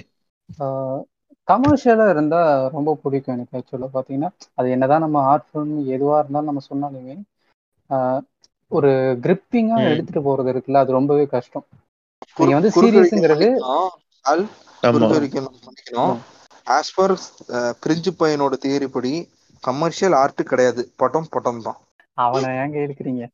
கடைசியா ஒரு ஏதோ ஒரு இன்டர்வியூ பார்த்தாங்க விஜய் சேதுபதி, அவன் விடுங்க இவனுக்கு வருவான். அது ஏன் அப்படின்னு கேட்டீங்கன்னா ஆர்ட் ஆர்ட்டை நம்ம பார்க்கறது வேற, ப்ளஸ் வந்து நீங்க என்னதான் ஆர்ட்டா இருந்தாலும் கொஞ்ச நேரம் கழிச்சு உங்களுக்கு சோர்வு அடைஞ்சிடும். ஆனா என்னதான் உங்களுக்கு இப்ப வடிவேலு காமெடி ஏன் பிடிச்சிருக்கு அப்படிங்கிறதுக்கான காரணம் வந்து ஏன் அப்படின்னா அதுக்கான பதிலே கிடையாது. அது பிடிச்சிருக்கு எனக்கு, அதை பார்த்தா எனக்கு சிரிப்பு வருது அப்படிங்கிற மாதிரி தான். பிரேக்கிங் பேட் ஏன் பார்த்து ஏன் உனக்கு பிடிக்குது அப்படின்னா அந்த அந்த மைண்ட் செட்டும் பிளஸ் வந்து அந்த ஃபார்மட் வந்து உங்களுக்கு பிடிச்சிருக்கும், அந்த என்ன சொல்றது அந்த ஸ்டோரி உங்களுக்கு பிடிச்சிருக்கும். பிளஸ் வந்து என்னன்னா இப்படிலாம் பண்றான் ஒரு மனுஷன், இப்படிலாம் யோசிப்பானா, இப்படிலாம் பண்ணுவானா அப்படின்ற மாதிரி நீங்க அதை வந்து ரியல் லைஃப் அவன் யோசிக்கிற மாதிரி வேற எவனுமே யோசிக்க முடியாது. நான் எப்படி சொல்றேன்னா அந்த டைம்ல அவன் வந்து ஒரு கேன்சர் இருக்க ஒரு கேன்சர் இருக்கக்கூடிய ஆளு, அவன் லைஃபே தொலைச்சிட்டு இருக்கான். ஆனாலும் அந்த பணங்கிற ஒண்ணு இவன் இவனோட லைஃப்ல வந்து ஒரு தடையா இருக்குது. அந்த பணத்தை சம்பாதிக்கணும்னு போயிட்டு ஒரு கேங்ஸ்டரா மாதிரி ஒரு ஒரு முக்கியமான ஒரு பெரிய கேங்ஸ்டரா மாதிரி எப்படிடா இந்த மாதிரிலாம் பாசிபிள் ஆகுது அப்படிங்கிற மாதிரி ஈஸியா கான் எப்படி சொல்றது இந்த மாதிரி நிஜமா நடக்காது. எப்படி சொல்றேன்னா ஏன் நிஜமா இப்ப கொஞ்ச நேரத்துக்கு ரியாலிட்டி சொல்லியிருப்பேன், இருந்தாலுமே இது வந்து நிஜமா நடக்காது. ஆனா அது அந்த அந்த என்ன சொல்றது அந்த டேக் எனக்கு ரொம்ப பிடிச்சிருந்தது. பாக்குறதுக்கு நல்லா இருக்கே இது அப்படின்ற மாதிரி இருக்கும் உங்களுக்கு. இப்போ கேப்டன் அமெரிக்கா எடுத்துக்கிட்டீங்கன்னா கேப்டன் அமெரிக்கா வந்து ஒரு ரியல் சூப்பர் ஹீரோன்னு நம்ம ஏன் ஒத்துக்கிறோம் அப்படின்னா அவனோட அவனோட ஃபர்ஸ்ட் பார்ட் பார்த்தவங்களுக்கு புரியும். இப்போ அயன்மேன் எல்லாம் பாத்தீங்கன்னா அவன் டெக்னிக்கலா வந்து சம வெயிட், ஆனா சூப்பர்மேன் தான் நிஜமாலே ரியல் சூப்பர் ஹீரோனா. ஆனா சூப்பர் ஹீரோனா நம்ம எல்லாரையும் சேர்த்துக்கிறோம்ல, அதே மாதிரிதான் இப்போ பிரேக்கிங் பேட்ல மெயினான ஆளு யாருன்னு பாத்தீங்கன்னா வால்டர் ஒயிட் மட்டும்தான். அவன் மட்டும்தான் வந்து கடைசி வரைக்கும் அவனை சுத்தி நடக்கிற கதைகள் தான். ஒரு இதெல்லாம் பாத்தீங்கன்னா ஜெசி பிங்க்மேனும் இல்லாமலே வந்து வால்டர் ஒயிட்டோட கதையை நிறைய இடத்துல போகும். ஏன்னா அவ்வளவு ஸ்கோர் பண்ணுவான் பையன். அதனால வந்து ஃபேஷியல் ரியாக்ஷன் எல்லாம் பாத்தீங்கன்னு வச்சுக்கோங்களேன், இதெல்லாம் இப்படி நடிக்கிறான் சதெல்லாம் நடிக்குங்க அப்படிங்கிற மாதிரி சொல்லுவாங்கல்ல, அதை இவனை பார்த்து தான் தெரிஞ்சுக்கிட்டேனே. அந்த மடிப்புலாம் அப்படி இருக்கும் ஆளுக்கு, மேக்கப்பா என்னன்னு நம்மளுக்கு தெரியல. அந்த சீனு அந்த சீனுக்கு இந்த ஸ்கைலர் ஒயிட் கிட்ட சொல்லுவோம்ல, எப்பா நீ இதெல்லாம் நிறுத்துப்பா இது நம்ம டேஞ்சரா இருக்கும். அப்புறம் ஒரு டயலாக் சொல்லுவா இருப்பாரு அந்த சீன்ல, I am the to you think I am not the danger I am the danger I am the danger I am the danger Skyler அப்படின்னு. அப்புறம் இந்த கதவை தட்டுறது வந்து வேற எவனாவது இருக்க மாட்டான், நான் தான் இந்த கதவை தட்டுவேன் அப்படின்னு. வேற லெவல் சீன் அதெல்லாம். ஐ am the one who knocks அப்படின்னு அதெல்லாம் சில்ரேஸ் அதோட ஒரு சீன். ஒரே நிமிஷம் நான் இந்த சீன் சொல்லிடுறேன். எனக்கு வந்து பர்சனல் ஃபேவரட் அப்படின்னா என்ன தெரியுமா, அதாவது இவனுக்கும் அவன் ஒய்ஃபுக்கும் ஸ்கைலருக்கும் வந்து ஒரு பிரச்சனை நடந்துரும். அடுத்த நாள் வந்து இவன் சமாதானப்படுத்துறதுக்காக நைட் டின்னர் செஞ்சு வச்சிருவான். அவன் வந்து சொல்லுவா பாருங்களேன், என்னால வந்து என்ன சொல்றது அவன் வந்து சொல்லிட்டு இருப்பான், நாளைக்கு காலையில நான் சமைச்சு வச்சிடறேன் நம்ம நம்ம வந்து புதுசா ஸ்டார்ட் பண்ணுவோம் அப்படின்ற மாதிரி ஏதோ சொல்லிக்கிட்டே இருப்பான். ஐ ஸ்லெப் வித் அப்படின்னு சொல்லிட்டு அவன் பாஸ் கூட பார்த்துட்டான். அவளை பாக்குறது அப்படின்னுவா, அது செம்ம ஹியூமரா இருக்கும் அந்த நேரத்துல, டார்க் ஹியூமர். அதெல்லாம் வேற லெவல்ல இருந்தது. என்னடா இப்படி பண்றான், அப்ப எவ்வளவு இதுவா இருப்பான்ல, நம்ம தேவையில்லாம பண்ணிட்டோமா அப்படின்ற மாதிரி உச்சத்துக்கு போயிடும் ஆளு. இந்த மாதிரி நிறைய சீன் சொல்லலாம். அவன் பையனை எடுத்துக்காங்க, பையன் வந்து ஆஹ் என்னதான் அவன் ஹேண்டிகேப்லாம் இருந்தாலுமே அவன் பையனை வந்து எப்படி பாத்துக்கணும் அப்படிங்கிறது இவனுக்கு தெரியும். அவன் எவ்வளவும் பண்றது அவன் ஃபேமிலிக்காக மட்டும்தான், இவ்வளவு எல்லாத்தையுமே பண்றதே. ஆமா அவன் ஃபியூச்சர்ல வர ஜெனரேஷன் நல்லா இருக்கும் இவ்வளவும் பண்ணுவான். அது மட்டும் இல்லாம அவ செத்துட்டானா என்ன பண்றது ஃபியூச்சருக்காக. இது வந்து என்னோட குழந்தைக்காகவும் பிளஸ் வந்து என்னோட பையன் என் ஒய்ஃபுக்காக மட்டும்தான் இந்த பணத்தை சேர்த்து வைக்கிறேன் அப்படிங்கிற ஒரு இதுலதான் இருப்பான். ஸோ இப்போ இவ்வளோ பேசிட்டோம் ஏன் பிடிக்கும் அப்படிலாம். எனக்கு நான் கடைசியா இதுல என்ன சொல்றேன் அப்படின்னா, இந்த உலகத்துல எல்லாருமே ஒரு கட்டத்துல தவறான சைடுக்கு போவாங்க அப்படின்றது இந்த பிரேக்கிங் பேட் சீரிஸ் எனக்கு காமிச்சிச்சு. எப்படின்னா இப்போ வால்டர் வைட் வந்து மெத்து காய்ச்சுறாரு. அதுக்கப்புறம் இந்த இடத்துல நானே இந்த இடத்துல ஒரே ஒரு விஷயம், அதாவது சொல்லுங்க, ரெண்டு பாதை நம்மளுக்கு இருக்கும், நம்ம எதை சூஸ் பண்றோம்ங்கிறதுல தான் இருக்கு. எல்லாருக்குமே ஒரு பேஸ் வரும், கண்டிப்பா வரும். அதாங்க எல்லாருமே நீங்க வந்து எல்லாரும் போவாங்கன்னு சொல்றீங்க, அப்படி கிடையாது. இல்ல இல்ல எல்லாருமே ஒரு சாரி சாரி அப்படி சொல்லிட்டா தப்பா நினைச்சுக்காதீங்க. எல்லாருமே ஒரு கட்டத்துல தெரிஞ்சோ தெரியாமலோ தவறான சைடு நம்ம எடுத்திருப்போம். அது வந்து இப்ப இந்த பிரேக்கிங் பேட்ல வர எல்லாருமே பண்ணிருப்பாங்க. இப்போ அவர் மச்சான் ஹேங்கா இருக்கட்டும், ஒரு சீன்ல வந்து சுருட்டு குடிச்சிட்டு இருப்பாங்க. இவரு வால்டர் வந்து கேட்பாரு, இது வந்து லீகலா அப்படின்ட்டு. இல்ல ஆனா பிடிக்க நல்லா இருக்குல்ல அப்படின்னுவாரு. அது மட்டும் இல்லாம அந்த ஹேங்க் பையன் வந்து ஏதோ ட்ரக்ஸ் என்னவோ விற்பான், இது வித்தா இவ்வளவு கமிஷன்ற மாதிரி அவன் ஃப்ரெண்ட்ஸ் வந்து கூப்பிட்டு போயிருவாங்க. அது ஒரு கிரைமு. அது மட்டும் இல்லாம ஸ்கைலரும் கடைசியில இந்த மணி லாண்டரிங்க்கு வந்து ஒத்துப்பா. பையனா ஹேங்க் பையன் இருக்காது, சாரி சாரி ஹேங்க் பையன் சொல்ல, வால்டர் பையன். ஆ வால்டர். ஆ ஓகே ஓகே ஓகே. ம் அவ ட்ரக்ஸ் விக்க மாட்டான். இல்லங்க அவ ட்ரக்ஸ் விக்க மாட்டான். அவ வந்து ஒரு இடத்துக்கு போயிட்டு சரக்கு வாங்குவான். சரக்கு வாங்குற இடத்துல வந்து அவன் அண்டர் எயிட்டீனா இருப்பான். அங்க அண்டர் எயிட்டீனா இருக்கிறவனுக்கு சரக்கு கொடுக்க மாட்டாங்க. அப்ப ஏதோ இப்படி ஏதோ ஒரு தகராறு நடக்கும். பார்த்தா ஹேங்க் வந்து நிப்பாரு. பார்த்தா நீ என்னோட என்ன பேர என்ன பேர என்னோட அக்கா பையன் தான்ப்பா, என்னோட அக்கா பையன்றனால காப்பாத்திருக்கேன், இல்லைன்னா வேற யாராவது இருந்தா போட்டு குமிரி இருப்பாங்க அப்படின்ட்டு சொல்லி கூட்டிட்டு போயிடுவேன். ஆமா இன்ஃபேக்ட் அது என்னவோங்க சம்திங் ஒரு இல்லீகலான ஒரு விஷயம் தான் அது. ஆமா ஆமா ஆமா அங்க அதான் எல்லா இடத்துலயும் இல்லீகல் தான். அண்டர் எயிட்டீன்னா சரக்கடி கூடாது. அது இங்கே ரூல் அப்படிதான். இங்க எவனுமே சரக்கடி பாருங்க, எவனுமே தான் சரக்கடி.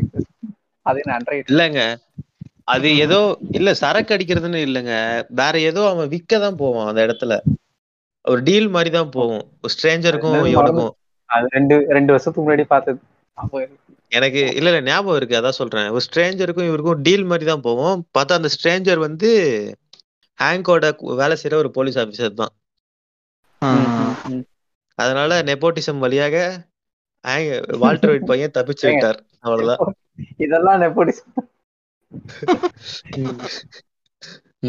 இன்ஃபேக்ட் ஒரு சீன்ல ஹேங்க் வந்து அந்த வால்டர் வைட் ஒரு பையன் இருக்கான்ல, அவன் பேரு வால்டர் வைட் ஜூனியர். அவன் பேரு அதுல ஃபிளையர் அவனு கூப்பிடுவாங்க. அது இவன் அங்கிள் வந்து கூட்டிட்டு போவாங்க, ஹேங்க் அங்கிள் கூட்டிட்டு போவாங்க. கூட்டிட்டு போய் அங்க மோட்டல் மோட்டல் போய் நிறுத்திட்டு ஒரு ப்ராஸ்டியூட் காட்டுவாங்க, இங்க பாருங்க. இல்ல அது வந்து அவன் வந்து வீடு யூஸ் பண்றான் அப்படின்றாங்க. ஆமா ஆமா ஆமா சம்திங் ஏதோ அவங்க அப்பா மேல இது வந்து இவன் மாத்தி விட்டுருவானோ சம்திங் ஏதோ ஒண்ணு நடக்கும். அதுக்காக அவனை திருத்த வந்து இந்த மாதிரிதான் அவன் வீட்டெல்லாம் நீ யூஸ் பண்ணனா அப்படின்னு சொல்லிட்டு போய் எக்ஸ்பிளைன் இந்த மாதிரி. ஆமா அந்த அந்த மாதிரி தருதலையா போயிடுவ, ஒழுங்கா படிக்கிற வேலை புண்டைய பாருன்னு புத்திமதி கொடுத்துட்டு இருப்பாரு. பார்த்தா ஜங்கியா சுத்துவ அப்படிங்கிற மாதிரி சொல்லுவான்னு நினைக்கிறேன். ஆமா அப்புறம் ஒரு ப்ராஸ்டிடியூட் காமிச்சு இவங்கெல்லாம் காசுக்காக என்ன வேணா பண்ணுவாங்க அப்படின்ற மாதிரி சொல்லுவாங்க. சொல்லிட்டு இந்த பையனுக்கு வந்து ப்ளோ ஜாப் பண்ணி விடு அப்படின்னு சொல்லுவான். அவங்க வந்து சின்ன பையனை போய் இப்படி பண்றிய வெக்கமா இல்லைன்ட்டு போயிருவாங்க. அது அதெல்லாம் சூப்பரா இருக்கும் அந்த சீனும். இந்த ரிலேஷன்ஷிப் ஹேண்டில் பண்றது பயங்கரமா பண்ணிருவாங்க. எப்படின்னா ஆக்சுவலா வந்து ஸ்கைலர் வந்து இவனை விட்டுட்டு போயிடலாம் அப்படின்னு முடிவு பண்றவா. அந்த பாஸ் இருக்கான்ல, அவன் பேரு டெட்டா, டெட்டுக்கு போயிட்டு வாழலாம் அப்படிங்கிற மாதிரி திட்டத்திட்ட முடிவு பண்ணிடுவா. ஆனாலும் வந்து இல்ல இது வேணாம் அப்படிங்கிற மாதிரி ஒரு முடிவு பண்ணிட்டு திரும்ப வந்துருவா. ரெண்டு பேரும் வந்து பயங்கரமான ஒரு மணி மைண்டட் பர்சன். ஆஹ் மணி மைண்டட் பர்சன். இவளை வந்து நம்ம யூஸ் பண்ணிட்டோம்னா அசிஸ்டன்ட்டே நம்மளுக்கு தேவை இல்லை, நம்மளுக்கு அக்கௌண்ட்ஸ் எல்லாம் இவளே கிளியர் பண்ணி கொடுத்துருவா அப்படிங்கிற ஒரு இதுல இருப்பான் போல. ஒரு சீனே வருங்க, இவங்க வந்து பொய் கணக்கு தான் எழுத வைப்போம் எல்லாரையும். மாட்டினா ஸ்கைலர் இருந்து மாட்டுவா. அதனால என்ன பண்றான் வால்டர் வைட், சரி போனா போது மூணு லட்சம் தானே அப்படின்னு கொடுத்துருவான். இந்த கூதி அந்த காசை வச்சு கடன் அடைக்காம என்ன பண்றான், மெர்சிடிஸ் பென்ஸ் வாங்கிடுவான். எல்லாருமே இந்த கேரக்டர்ல முக்காவாசி வந்து செல்ஃபிஷா தான் இருப்பாங்க ஒரு கேரக்டர் தவிர. அதுதான் ஜெசி பிங்க்மேன். ஜெசி பிங்க்மேன் வீடு அடிச்சு சுத்திடுறாளுங்க அவனுக்கு. இது ஆக்சுவலி இது ஆக்சுவலி ஒரு வகையில உண்மைதான் இல்லங்க. சீரியஸா சொல்றேன், எவ்வளவு நல்லா இருங்க இருங்க இருங்க ஒரு நிமிஷம் ஒரு நிமிஷம் நான் சொல்லிடுறேன். என்னன்னா எல்லாரோட ஃபர்ஸ்ட் திருந்துற போதும் அது ஜெசி பிங்க்மேன் தான். ஆமா ஆமா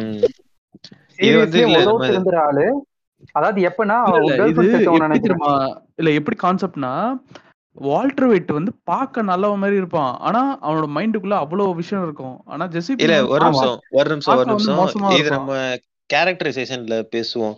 நீங்க கன்க்ளூஷனுக்கு முன்னாடி இருக்கிறது இப்பயே பேசிட்டு இருக்கீங்களே. இது ஒரு ஷார்ட் ஒண்ணு இருக்கும்ல, வேற லெவல்ல இருக்குங்க. அதாவது அவனோட கேர்ள் ஃப்ரெண்ட வந்து கொன்றுவான். ஆக்சுவலா கொன்னது யாருன்னா இவன் தான், வால்டர் வைட் தான் கொன்றுவான். ஆமா ஆக்சுவலி அவன் நினைச்சா போய் காப்பாத்திருக்கலாம், ஹாஸ்பிட்டல்ல அட்மிட் பண்ணிருக்கலாம். ஆனா இவன் வந்து இவன் இருக்கிறதுனாலதான் இவன் என் கூட வரமாட்டான்னு ஒரு ஒரு காண்டில் என்ன பண்றான், கொன்றுவான். சொல்லவே விட்டுருவான், அவ்வளவுதான் விட்டுருவான். இல்லங்க அதான் அந்த செல்ஃபிஷ்னஸும் இருக்கும். இன்ஃபேக்ட் அந்த பொண்ணு கொஞ்சம் புத்தி உதவியா கொஞ்சம் ட்ரக் அவங்க ட்ரக் அடிக்ட்ஸ் தான் ரெண்டு பேரும். ஆனா வந்து கொஞ்சம் சொல்லுவோம், நீ உனக்கு ஒரு தனி பவர் இருக்குடா, நீ ஷேர் கேளுடா, நீ இவ்வளவு ஷேர் கேட்டு வாங்கு, நீ இவ்வளவு கஷ்டப்படுற. அந்த பொண்ணு கொஞ்சம் கொஞ்சம் இதெல்லாம் பண்ணும். ஆனா கடைசியா அந்த பொண்ணை சாப்பிடுச்சிட்டான் ஐசன்பர்க். இது வந்து இதை வந்து நான் இப்ப வர்ண அடிப்படையில போத்தி பார்க்கவா, வால்டர் வால்டர் வைட்ட வந்து பிராமணரா வச்சுக்கோங்க, ஜெசி பிங்க்மேனை வந்து சூத்திரனா வச்சுக்கோங்க. ஓகேவா, அதாவது சூத்திரன் யோசிக்கவே கூடாது, அதுக்குனால என்ன வேணா பண்ணலாம். அப்ப சால் சத்திரியன். ஆமா ஏங்க அப்படி பார்த்தா சூத்திரங்க நானு. எந்த கண்டராஜ் இல்லங்க, ஐசன்பர்க் ஒரு நூல் மாட்டி விட்டா எப்படி இருக்கும் யோசிச்சு பார்த்தேன்.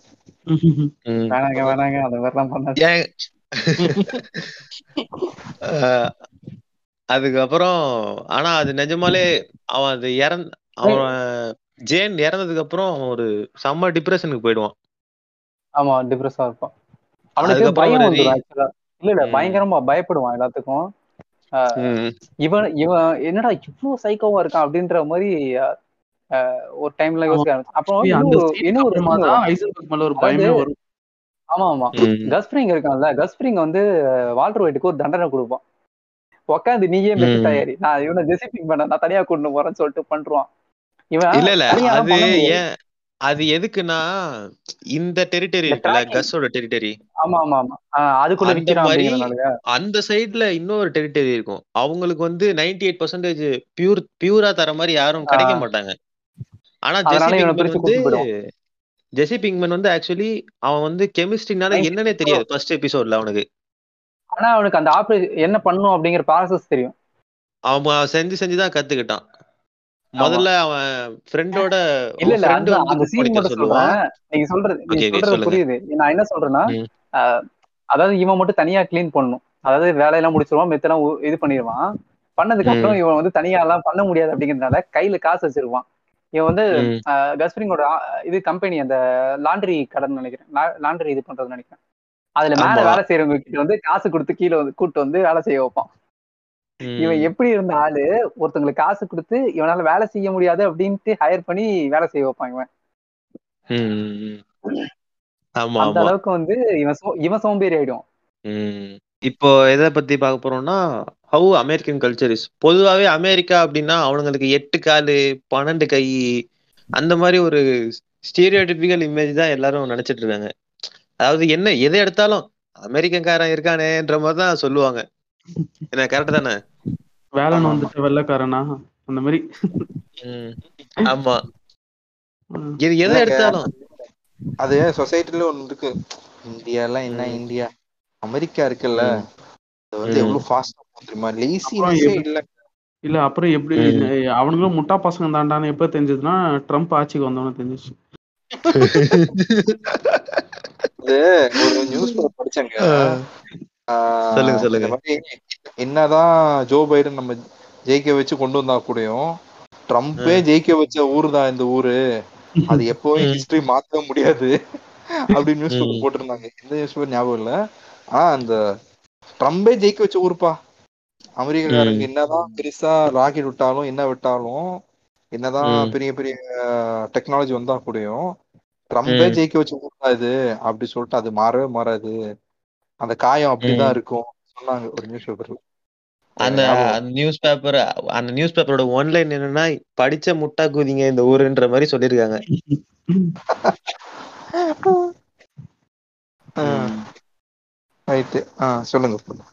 அதான் அந்த மாதிரி ஸ்டீரியோ டைப்புகள் இருக்கும்போது இந்த இந்த டிவி ஷோ பார்க்கும்போது அங்க இருக்கிறவனும் மனுஷன்தான், இங்க எப்படி கலாச்சாரம்னு ஒண்ணு இருக்கு, கல்ச்சர் சூப்பரா காட்டிருப்பான். அது முக்கவாசி நடக்கிறது வந்து நியூ அதான் ஆல்பர்கக்கில் நடக்கும்னு நினைக்கிறேன். ஆமா ஆமா ஆமா ஆல்பர்கக்கி நியூ மெக்சிகோ. அது மெக்சிகோ பக்கத்துல இருக்க இடம். அது முக்காசி நிறைய படத்தெல்லாம் பாத்தீங்கன்னா மெக்சிகோல இருந்தா ட்ரக்ஸ் எல்லாம் சப்ளை ஆகுதுன்ற மாதிரி தான் காட்டுவானுங்க.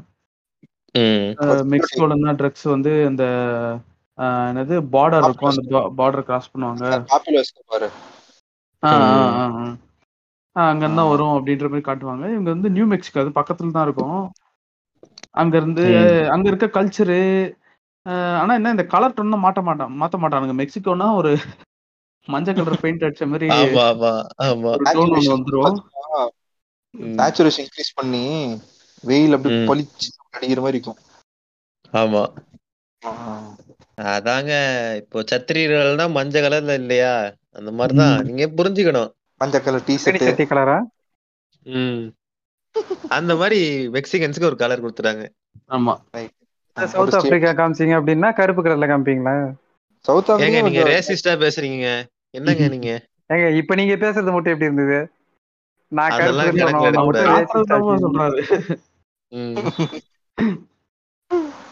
ஆமா இப்படிதான் இப்படிதான் ஹிப்போகிரட்டா பேசுவோம் சில நேரம், அதெல்லாம் கண்டுக்காதீங்க.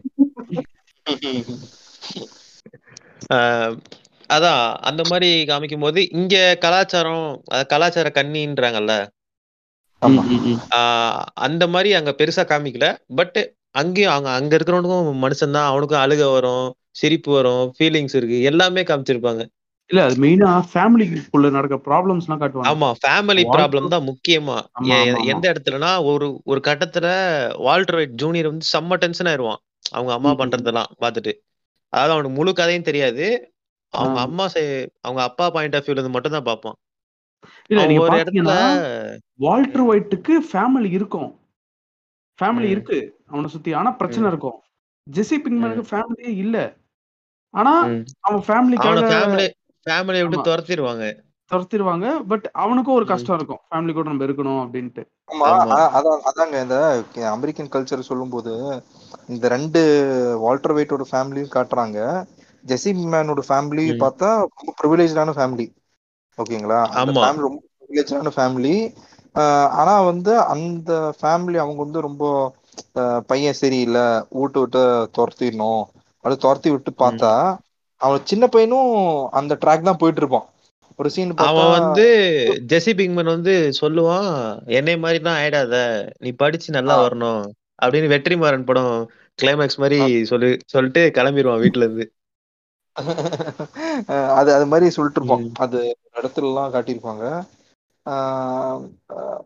அங்க இந்த பொதுவா இந்த அமெரிக்கன் மூவிஸ் எல்லாம் சில படம் எல்லாம் பார்த்தா சில படம் எல்லாம் நேர்த்தி எடுத்து அங்க இருக்க ஒரிஜினல் அங்க நடக்கிற என்ன அங்க இருக்க கல்ச்சர் சில படத்துல நல்லா காட்டியிருப்பாங்க. பட் இங்க என்னன்னா வெயிட்டோட வீடு எல்லாம் பார்த்தா நம்ம ஊர்ல அந்த வீடு பார்த்தா பெரிய பணக்கார வீடு தான். அது அப்படிதானே ஜெசி? Walter white வீடுங்களா? ஆமா வால்டர் ஒயிட் இருக்கிற வீடு பார்த்தா அங்க இருக்க கல்ச்சருக்கு வந்து அது வந்து ஒரு நார்மலான ஒரு வீடு தான். ஆனா நம்ம ஊர்ல பார்த்தா அந்த வீடு வந்து பிரீமியம் வில்லாஸ் அப்படி சொல்லிட்டு இல்ல அதான் நம்ம அது கம்பேர் பண்ண முடியாது. ஆமா ஆமா அது உண்மைதான். அதாவது அதான் சொல்றேங்க நம்ம ஊர்ல அந்த வீடு பெரிய வீடு மாதிரி தான் இருக்கும், ஆனா அந்த ஊர்ல வந்து அந்த வீடு பார்த்தா ரொம்ப மிடில் கிளாஸான ஃபேமிலி. ஒரு சீன்லாம் சொல்லுவாங்க ஏதோ டெலிஃபோன் பில்லே அவனால பே பண்ண முடியல, நீ இந்த கார்லாம் வாங்கின எப்படிப்பா. ஸோ அந்த வீட்டுல கஷ்டம் சொல்லிட்டு இருப்பாங்க. ஸ்கைலர் அதுக்கப்புறம் வேலைக்கு போறது ஆகட்டும். ஸோ பொதுவா இ- இங்க ஒரு சொல்லுவாங்க, எப்பா அந்த ஊர்ல ஒரு நூறு டாலர் சம்பாதிச்சாலே பணக்காரன்பா நம்ம அப்படின்னு இருப்போம்ல. நூறு டாலர் ம் சம்பாதிச்சாலும் அங்க இருக்க செலவு வேற, அங்க இருக்க இன்ஃபிளேஷன் ஆமா, வேற, அங்க வந்து நீங்க அது மிச்சம் பிடிச்சாலுமே கடைசியில உங்களுக்கு மிஞ்சிறது இருபது டாலரோ பத்து டாலரோ தான் இருக்கும். ஆமா ஆமா ஆமா பொதுவா இங்க எல்லாம் சொல்லுவாங்கப்பா நம்ம அமெரிக்கா போயிட்டு ஒரு மா ஒரு ம் நாளைக்கு ஒரு ஆ, ஒரு ஆய- தோராயமா ஒரு ஐநூறு டாலர், ஐநூறு டாலர் பார்த்தா ம் அவன் அவன் கேஸுக்கே பாதி செலவாயிடும், அதாவது இந்த இது ம் பெட்ரோல் பெட்ரோலுக்கே பாதி செலவாயிடும். ஆஹ் ம் அப்புறம் வந்து அவன் போயிட்டு வர்றது சாப்பாடு எல்லாம் போக மிஞ்சி போனா ஒரு நூறு ம் டாலர் தான் கை இருக்கும், ஒரு நூறு நூத்தம்பது ம் டாலர் தப்பா கூட இருக்கலாம் நான் சொல்றது. ஆஹ் ம் பட் நான் சொல்றது என்னன்னா அங்க விலைவாசி வேற. ஸோ ஆமா அங்கேயே கம்பேர் பண்ணுவோம். ஆனா இதெல்லாம் இந்த சீரிஸ் பார்க்கும்போது வெரி உண்மைக்கு ரொம்ப நிகரா இருக்கும், நிறைய விஷயம் சொல்றதாகட்டும். ஆஹ் ம் அஹ் இவ ஆங்கோட வீடு பார்த்தா அஹ் ரொம்ப நல்ல பணக்காரனா இருப்பான் இந்த வீட்ல ஆமா அவன். டி ஆக்சுவலி ஹேங்க் வந்து ஒரு ப்ரிவிலேஜான ஆள் தான். ஆமா ஆமா ஆஹ் ஹேங்க் காட்டுவாங்க. ஸோ ம் அந்த ஒரு ஒரு ஒரு வித்தியாசமா இருக்கும்ல. ஆஹ் அந்த ம் இது காட்டின விஷயம்லாம் ரொம்ப நல்லா இருக்கும். ஆஹ் கூட அந்த இருக்கவனா அப்படி இருந்தா இவனுக்கு ஆண்டாவை தான் செய்யும். வேற நம்ம மெத்தி வைக்காம என்ன பண்ணுவான்? இல்ல கூட ஆமா இருக்கிற கூட இருக்கிறவன்லாம் வந்துட்டு கெட் சம் த்ரில் மேன் அப்படின்னா என்ன கடுப்பாகுமா? ஆ, அவ்வளவுதான், உண்ட மாதிரி அவ்வளவுதான், நாங்க அவனே கொல்ல கேன்சருக்கு வேண்டியதுதான். காசு சம்பாதிக்கிறதா இல்ல த்ரில்லுக்கு பாக்குறதா அப்படின்ட்டு. அப்ப ஒரு மெத் ஒரு மெத்த காய்ச்ச வேண்டியதான் அப்படி சொல்லிட்டு அஹ், காய்ச்ச அப்புறம் தான் இது ஜெசி பிங்மனோட ஒரு கொலாப் போடுறாரு, நாட் பணக்காரன் ராங் ஆகுறாரு. இல்லங்க, இஃப் ஐம் ம் நாட் ராங் இந்த ஹேங்க் ம் வந்து ஒரு சீன்ல நான் ஹெல்ப் பண்றேன்ப்பா நீ இதெல்லாம் பார்த்து வருத்தப்படாத மாதிரி ஒரு சீன் இருக்குல்ல அப்படின்னு சொல்லுவான்ல. கேன்சர் தெரிஞ்சப்ப நாங்களாம் சப்போர்ட் பண்ணுவோம் ம் பயப்படுறாத அப்படிலாம் சொல்லுவான் நினைக்கிறேன். ஆமா ஆமா. ஆஹ் அப்படிலாம் சொல்லுவாங்க. எனக்கு ஆனா ஞாபகம் பரவாயில்ல. எனக்கு ஞாபகம் இல்லை, பட் ஓகே. ம். அது அதுல ஏதோ மட்டும் ஒரு இல்லாம சீன் அவனுக்கு அந்த கருணை வந்து சொல்ல போனா பிடிக்காது வால்டர் சிம் ஒயிட்டுக்கு. சிம்பத்தி ஆமா ஆஹ் ஆமா சிம்பத்தி. ம் எல்லாருமே இவனை ஏதோ ஒரு எதுவுமே முடியாத ஒரு குக்கோல்ட்டு மாதிரி தான் பார்ப்பாங்க.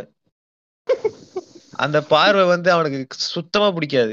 ஆக்சுவலா அவன் மூணு ஃபேஸ் கடந்து வருவான்ல கேன்சர்ல, ஆமா தேர்ட் ஸ்டேஜ் ஆமா. என்னமோ சொல்லுவோம்.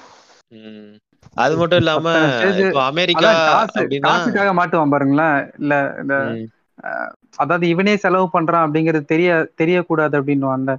அதாவது அவன் ம் ஃப்ரெண்டு வந்து ஹெல்ப் பண்றான் அப்படிங்கிற மாதிரி போகும், ஆனா கடைசி வரைக்கும் இவன் தான் அவன் காசு கொடுத்துருப்பான். ஆமா ஆமா ஆமா ஆமா ம். அது ஒரு பாயிண்ட் தெரிஞ்சிடும் ஃப்ரெண்டு தான் ஆமா ஹெல்ப் பண்ணாது. அந்த அது என்ன பேரு கிரே என்ன கிரே ஏரா கிரே என்னன்னு அந்த solutions grey grey solutions solution. ஆமா ஆமா ஆமா அதுல பு- ம் ஏங்க, அந்த கம்பெனி தானே சொல்லுவான்ல அதுல ஆமா ஆமா கிரே அதுதான். அத. ஆமா, அவன் வந்து அவன் ஃபவுண்ட் பண்ண கம்பெனி, பட் அது ஏமாத்திடுவாங்க அவனை ஆமா ஆமா ஆமா ஆஹ் ப்ராப்பரான கிரெடிட்ஸ் கொடுக்காம. அது அவனுக்கு ரொம்ப இன்னும் அந்த கோபம் அவனுக்கு போவே போகாது கடைசி வரைக்கும். எங்க கடைசி வரைக்கும் போகாதுங்க. ஆமா ம் ஆமா ஆமா ஆமா ஆஹ் அது கிரே மேட்டர் கிரே மேட்டர் ஆமா ஆமா grey ah sorry matter sorry ஆமா ஆ அவங்க தான் ஹெல்ப் பண்றாங்கன்னு சொல்லுவாங்க. இன்ஃபேக்ட் அவங்க கூப்பிடுவாங்க ஒரு ம் சீன்ல அந்த அம்மா கூப்பிடுவாங்க, கூப்பிட்டுட்டு பேசலாம் அப்படி சொல்லுவாங்க. உன்- உன்னோட இதெல்லாம் தேவையில்ல நானே பாத்துக்கிறேன் நீ பொச்ச மூட்டு போடா அப்படி சொல்லிட்டு. ஆமா. ஒரு ஹோட்டல்ல ஒரு ரெஸ்டாரண்ட்ல தானே நடக்கும் இது இந்த சீனு. ஆமா ஆமா ஆமா ஆமா ஆமா அந்த அம்மா அழுதுட்டே வெளியே போயிடும் அது. ம் ஆனா வீட்டுல சொல்லுவோம் இல்ல இவங்க தான் ஹெல்ப் இல்ல இது பண்றாங்க. வந்து ஒரு ரெஸ்டாரண்ட்ல தான் நடக்கும்.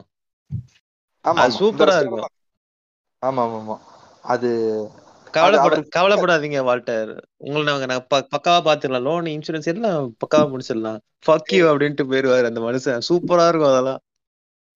ஏன்னா கிரே மேட்ரு என் ஐடியா தான்டா நீங்க ஜாலியா இருக்கிறீங்க சொல்லிட்டு. ம் அது அதை இப்ப ஷால் சொன்ன மாதிரி ம் கடைசி வரைக்கும் அது கோவம் இருக்குன்னா அந்த அலாஸ்கா போயிடுவான்ல வால்டர் ஒயிட். அலாஸ்கா போயிட்டு அந்த ஒரு பாரில் உட்காந்து சண்டி சரக்கு அடிச்சிட்டு இருப்பான். அப்ப இவன் பேசிட்டு இருப்பாங்க கிரே மேட்டருக்கும் வால்டர் வெயிட்டுக்கும் சம்மந்தம். ஆஹ் உண்மை பார்த்தா அந்த பேர் மட்டும் தான் அவன் வச்சான், அதுதான் நான் அவன் ஒண்ணுமே பண்ணல அப்படி சொல்லும் போது அதெல்லாம் வேற லெவல் சீனுங்க அதெல்லாம். ஆஹ் அ- அ- அதே மாதிரி இப்ப அஹ், இந்த இடத்தோட கல்ச்சர் காட்டும்போது ட்ரக்ஸால ரொம்ப பாதிக்கப்பட்ட ஒரு இடம் அப்படி காட்டியிருப்பாங்க. கவனிச்சு பார்த்தா ஜெஸ்ஸியோட ஃப்ரெண்ட்ஸ் எல்லாம் வந்து ஆஹ் அவங்க பெட்லரா மாறுவாங்க. இன்ஃபேக்ட் அந்த ஊர்ல நிறைய பேர் வந்து ட்ரக்ஸ் எடுத்துட்டு இருப்பாங்க, ட்ரக்ஸ் இது அடிக்ஷன் இதெல்லாம் கன்க்ளூஷன் சொல்லிக்கலாம் ஹசன். இல்லைங்க அந்த கல்ச்சர்ல சொல்றேங்க. அந்த கல்ச்சர்ல ஒரு சீன்ல அந்த இல்ல இல்ல ஆக்சுவலா பாத்தீங்கன்னா அது வந்து கொஞ்சம் உண்மைதான். நீங்க வந்து ஈஸியா வந்து ஆக்சஸபிளா இருக்க ஒரு விஷயம் தான் அங்க இருக்கு இருக்குதான், இல்லைன்னு கிடையாது, ஈஸியா கிடைக்கக்கூடிய விஷயம் தான். எனக்கு ஒரு சீன் ரொம்ப அந்த படத்துல இந்த சீரீஸ் பாதிச்சு. அந்த ஜெஸ்ஸி வந்து அவங்க ஆளுங்கிட்ட வந்து விற்க சொல்லுவாங்க. அப்போ ரெண்டு கப்புள்ஸ் வந்து ஜங்கீஸ், ரெண்டு பேரும் ஜங்க், அவங்க வந்து சரக்கு வாங்கிட்டு காசு கொடுக்காம ஏமாத்திட்டு ஓடிடுவாங்க. ஜெஸ்ஸி வந்து காசு கேட்க அந்த வீட்டுக்குள்ள போகும்போது அந்த வீடே அலங்கோலமா இருக்கும். ஆஹ் அது பார்த்து ஒரு சின்ன பையன் வந்து பாட்டுன்னு தனியா அது பாட்டுன்னு அது நல்ல சீன். ஆமா அதெல்லாம் நிஜமாலே சொல்றது. அந்த குழந்தைக்கு குழந்தைய வந்து அந்த கண்ணை மூடிட்டு பிக்காபு அப்படின்னு சொல்றதுலாம் சரியான சீன். ஆமா ஆமா ஆமா ஆமா அது. அதுக்கப்புறம் இது இந்த ரெண்டு அவங்க பேரண்ட்ஸ் பார்த்தா ட்ரக்ஸ் ட்ரக்ஸ் ட்ரக்ஸ் ட்ரக்ஸ் அந்த போதையிலே அடிமையாகி அந்த குழந்தைய பார்க்காம பார்த்துக்க முடியல, சாப்பாடு கூட கொடுக்க முடியல. அது அது மாதிரி இருந்துச்சு, நெகிழ்ச்சியா இருந்துச்சு. அது பார்க்கும்போது எப்பா நமக்கெல்லாம் ஓரளவுக்கு நல்ல லைஃப் தான் கிடைச்சிருக்குல்ல அப்படி சொல்லிட்டு ஒரு மனசு தோணும். ஆஹ் அதுக்கப்புறம் அந்த அந்த அப்பா அம்மா அவங்க அப்பா அம்மா சாவடிச்சிருவாங்கல்ல, சாவடிச்சிருவாங்க. இந்த குழந்தை வெளியே உட்காரிச்சுட்டு நீ இரு உன்னை எவனா பார்த்துப்பாங்க சொல்லி நான் நினைச்சேன். அந்த குழந்தை கடைசி ஏதாவது லீடு வரும் அப்படின்னு நான் நினைச்சிருந்தேன், பார்த்தா எதுவும் வரல, அப்படியே முடிச்சுட்டாங்க அவங்க. எல் கேமினோ பார்ட் டூல வரும் வருமா? வரலங்க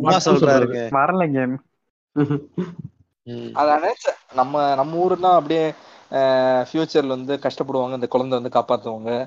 ஜெஸ்ஸி இல்லைங்க அங்க அங்க இல்ல நீங்க சொல்றது கரெக்ட். என்னன்னா அங்க பிளஸ் என்ன தெரியுமா, அதுதான் ஸ்கிரிப்டே உள்ளதான். இப்போ மணி ஹேஸ்ட்னு ஒரு கண்டராவியான ஒரு சீஸ் கண்டராவி நான் சொல்றது ஏன் காரணம்னா, ஒரு ரெண்டு சீசன் வந்து வெறித்தனமா போவாங்க. ஃபர்ஸ்ட் ரெண்டு சீசன் ஓகே சூப்பரா போவோம், ஓகே அதோட முடிச்சிருக்கலாம் நீங்க. ஆனா சீசன் ஹிட் ஆயிடுச்சு அப்படிங்கிறதுனால அடுத்து ஒரு இழு இழுத்தானுங்க பாருங்க, அதெல்லாம் ஒத்துக்கவே முடியாது. அதெல்லாம் அந்த மாதிரிலாம் பண்ணவே கூடாது சீரியஸ்க்கு. அது அதுக்கு பண்ற ஒரு தவறான விஷயம் அதெல்லாம். இப்ப பிரேக்கிங் பேட் எழுதும் போதே அவன் எண்டு வரைக்கும் எழுதிட்டான் ஓகேங்களா. இப்போ எல் கேமினோ ஏன் எடுத்தான் அப்படின்னா, ஜெசி பிங்க்மேன் ஜெசி ஜெசியோட ஸ்டோரி அதுக்கப்புறம் என்னங்கிறதே இல்லை அதுல, அதனாலதான் அது எல் கேமினோன்னு வந்தது. இல்ல அதுவும் அது மட்டும் இல்லாம அவனுக்கு வந்து ஃபர்ஸ்ட் படம் பண்ணணும்னு தான் இன்ட்ரெஸ்ட் வந்தது அந்த டைரக்டருக்கு. ஆனா அதுக்கப்புறம் எழுதும் போது பெருசா வந்துச்சு. அதான் அதான் சீரியஸ் எழுதும் போது பெருசா வந்துருச்சுன்னு நினைக்கிறேன். அதான் அதான் அதான் சீரீஸ் எடுத்து ஃபுல்லா முடிச்சு வச்சு. பட் என்ன இருந்தாலும் ஒரு படம் பண்ணணும்னு ஒரு மைண்ட்ல இருந்திருக்கு, அதனால மேபி ஓகே ஓகே ஆமா அப்புறமா ஆமா இந்த ஸ்கிரிப்ட் வச்சு பண்ணலாம். ஆனா எல் கேமினோ பாத்தீங்கன்னா பெருசா எதுவும் இருக்காது, வெறும் ஜெசி பிங்க்மேன் அந்த இல்ல இல்ல நல்லாவே இருக்கும். எனக்கு ரொம்ப பிடிச்சிருந்தது அந்த பிரேக்கிங் பேடோட. இல்ல இல்ல பிரேக்கிங் பேட் பார்த்து முடிச்சதுக்கான இதுவே எல் கேமினோ பார்த்தாதான் அது. ஆமாமா அதான் பிரேக்கிங் பேட் மட்டும் பாத்தீங்கன்னா ஒண்ணுமே எல்லா ஸ்டோரி லைனும் முடிஞ்சிரும், ஜெசி பிங்க்மேன் மட்டும் தான் முடியாம இருக்கும். பிரேக்கிங் பேட்ல எண்டிங் பாத்தீங்கன்னா அதோட ஒரு ஒரு லைக் அது கரெக்டா முடிச்சு வச்ச மாதிரி இருக்கும். அதாவது அது ஒரு Breaking Bad series season six முடிச்ச மாதிரி இருக்கும், ஒரு சீசனும் முடிச்ச மாதிரி ஒரு ஃபீல் இருக்கும். ஒரு கம்ப்ளீட்டா முடிச்சு ஓகே இவனும் அலாஸ்கா எஸ்கேப் ஆகிற மாதிரி முடிச்சிருப்பாங்க. கல்ச்சரு அப்படின்னு சொல்லும் போது இன்னொரு சீரியட் எப்படின்னா, அங்க எல்லாருமே கெட்ட வார்த்தை சகஜமா பேசிப்பாங்க, வீட்லயே எப்படி வேணா இருக்கலாம்ன்ற மாதிரி ஒரு ஸ்டீரியோ டைப்பும் இருக்கு ஓகேவா. அதை உடைச்ச சீனு அப்படின்னா அந்த வால்டர் வைட் ஜூனியர் இருக்கான்ல, அவன் வந்து ஒரு ஒரு கட்டத்துல டென்ஷன் ஆயிடுவான். அவங்க அவங்க அம்மாவோட பாயிண்ட் ஆஃப் அவங்க அப்பாவோட பாயிண்ட் ஆஃப் வியூல இருந்தான் கதையே பார்ப்பான். அது அவனுக்கு அவங்க அம்மா பண்ற ஆக்ஷன்ஸ் எதுவுமே அவனுக்கு பிடிக்காது. ஒரு கட்டத்துல அழுதுகிட்டே சொல்லுவான் யுவர் அ பிட்ச் அப்படின்ட்டு. வீட்டுல எல்லாருமே ஷாக் ஆயிடுவாங்க ஒரு செகண்டுக்கு, என்னடா பெத்த அம்மாவே இப்படி பேசிட்ட நீலா ஒரு மகனான்ற மாதிரி. ஹேங்க் அவரோட ஒய்ஃப் எல்லாருமே அந்த ரியாக்ஷன் கொடுப்பாங்க, அதெல்லாம் சூப்பரா இருக்கும். அதான் நீங்க சொன்ன மாதிரி இப்ப நம்ம ஊர் என்ன சொல்லுவாங்கன்னா, அமெரிக்கன் கல்ச்சர்ன்றது ஓப்பன் கல்ச்சர்ப்பா, என்ன வேணா நமக்கெல்லாம் செட் ஆகாதுப்பா, நமக்கெல்லாம் செட் ஆகுதுப்பா அப்படி சொல்லுவாங்கல்ல. அவங்க ஊர்ல ஒரு தனி ஒரு கல்ச்சர் இருக்கு அவங்களுக்கு. அவங்களும் ஊர்ல வந்து இப்படி கெட்ட வரதெல்லாம் பேச மாட்டாங்க. எஃப்யூசிகே பக்கு அப்படி சொல்லுறது ரொம்ப காமன் பாங்க. இன்ஃபேக்ட் பிரேக்கிங் பேட்ல அவ்வளோ எஃப்யூசிகே பக்கு வேர்டு வராதுன்னு நினைக்கிறேன். வரும் ஆனா ரொம்ப அபியூஸ் வேர்ட்ஸ் எல்லாம் பெருசா இருக்காதுன்னு நினைக்கிறேன். நிறைய மீன்ஸ் நிறையா இருக்காது, ரொம்ப காமனாக அப்படி பேசிகிட்டே இருக்கிற மாதிரி இருக்காது. ஒரு கான்வர்சேஷன் போயிட்டு இருக்கும், காண்டாகும்போது தான் அந்த ஒரு அந்த கெட்ட வார்த்தை, அந்த கெட்ட வார்த்தையில் ஒரு ஒரு ப்ரொஃபானிட்டி யூஸ் பண்ணுவாங்க. ஸோ இப்போ ஏன் பிரேக்கிங் பேட் பெஸ்ட்டு, இதுதான் சின்ன சப் டாப்பிக்காக இருக்க போகுது. ஸோ என்னை பொறுத்த வரைக்கும் ஏன் பெஸ்ட்டு அப்படின்னு கேட்டிங்கன்னா எல்லாமே இருக்கு. உங்களுக்கு என்ன இல்லை இதில், அதான் எனக்கு கேள்வி. இப்போ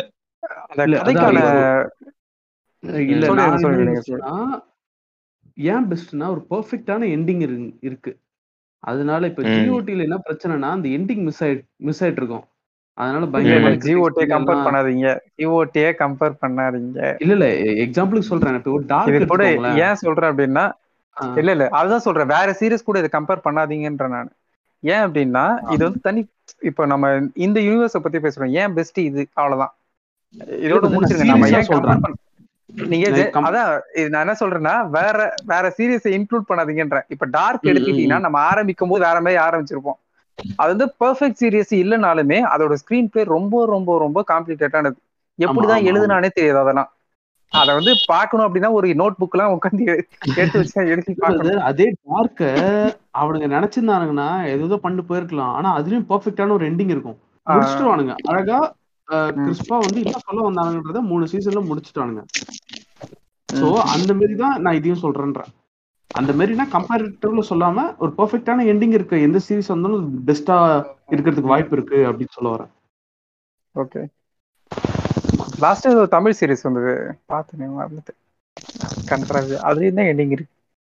எது எது எது எது ஏதோ பாத்தங்க, இந்த இவனா என்னது விவேக் பிரசன்னலாம் நடிச்ச ஒரு சீரிஸ் ஒன்று வந்ததுங்க ஹாட் ஸ்டார்ல, ட்ரிபிள்ஸா நவம்பர் ஸ்டோரியா, ட்ரிபிள்ஸ் ட்ரிபிள்ஸ் நவம்பர் ஸ்டோரி நல்லா தான் இருந்தது.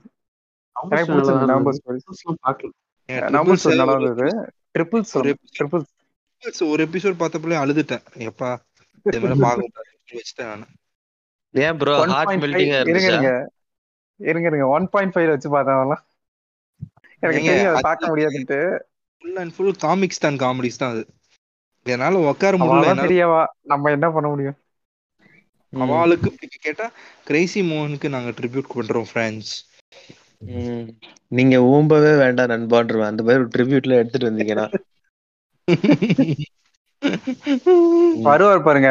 யாரு இந்த சபாஸ் நாயுடு வருவார் பாருங்க, அவரு ஏங்க விட்டுருங்க நான் விடுங்க நான் வீட்டுக்கு போறேன்ற மாதிரி தான் இருப்பேன். இந்த மாதிரிலாம் காமெடி எடுத்துட்டு வந்தீங்கன்னா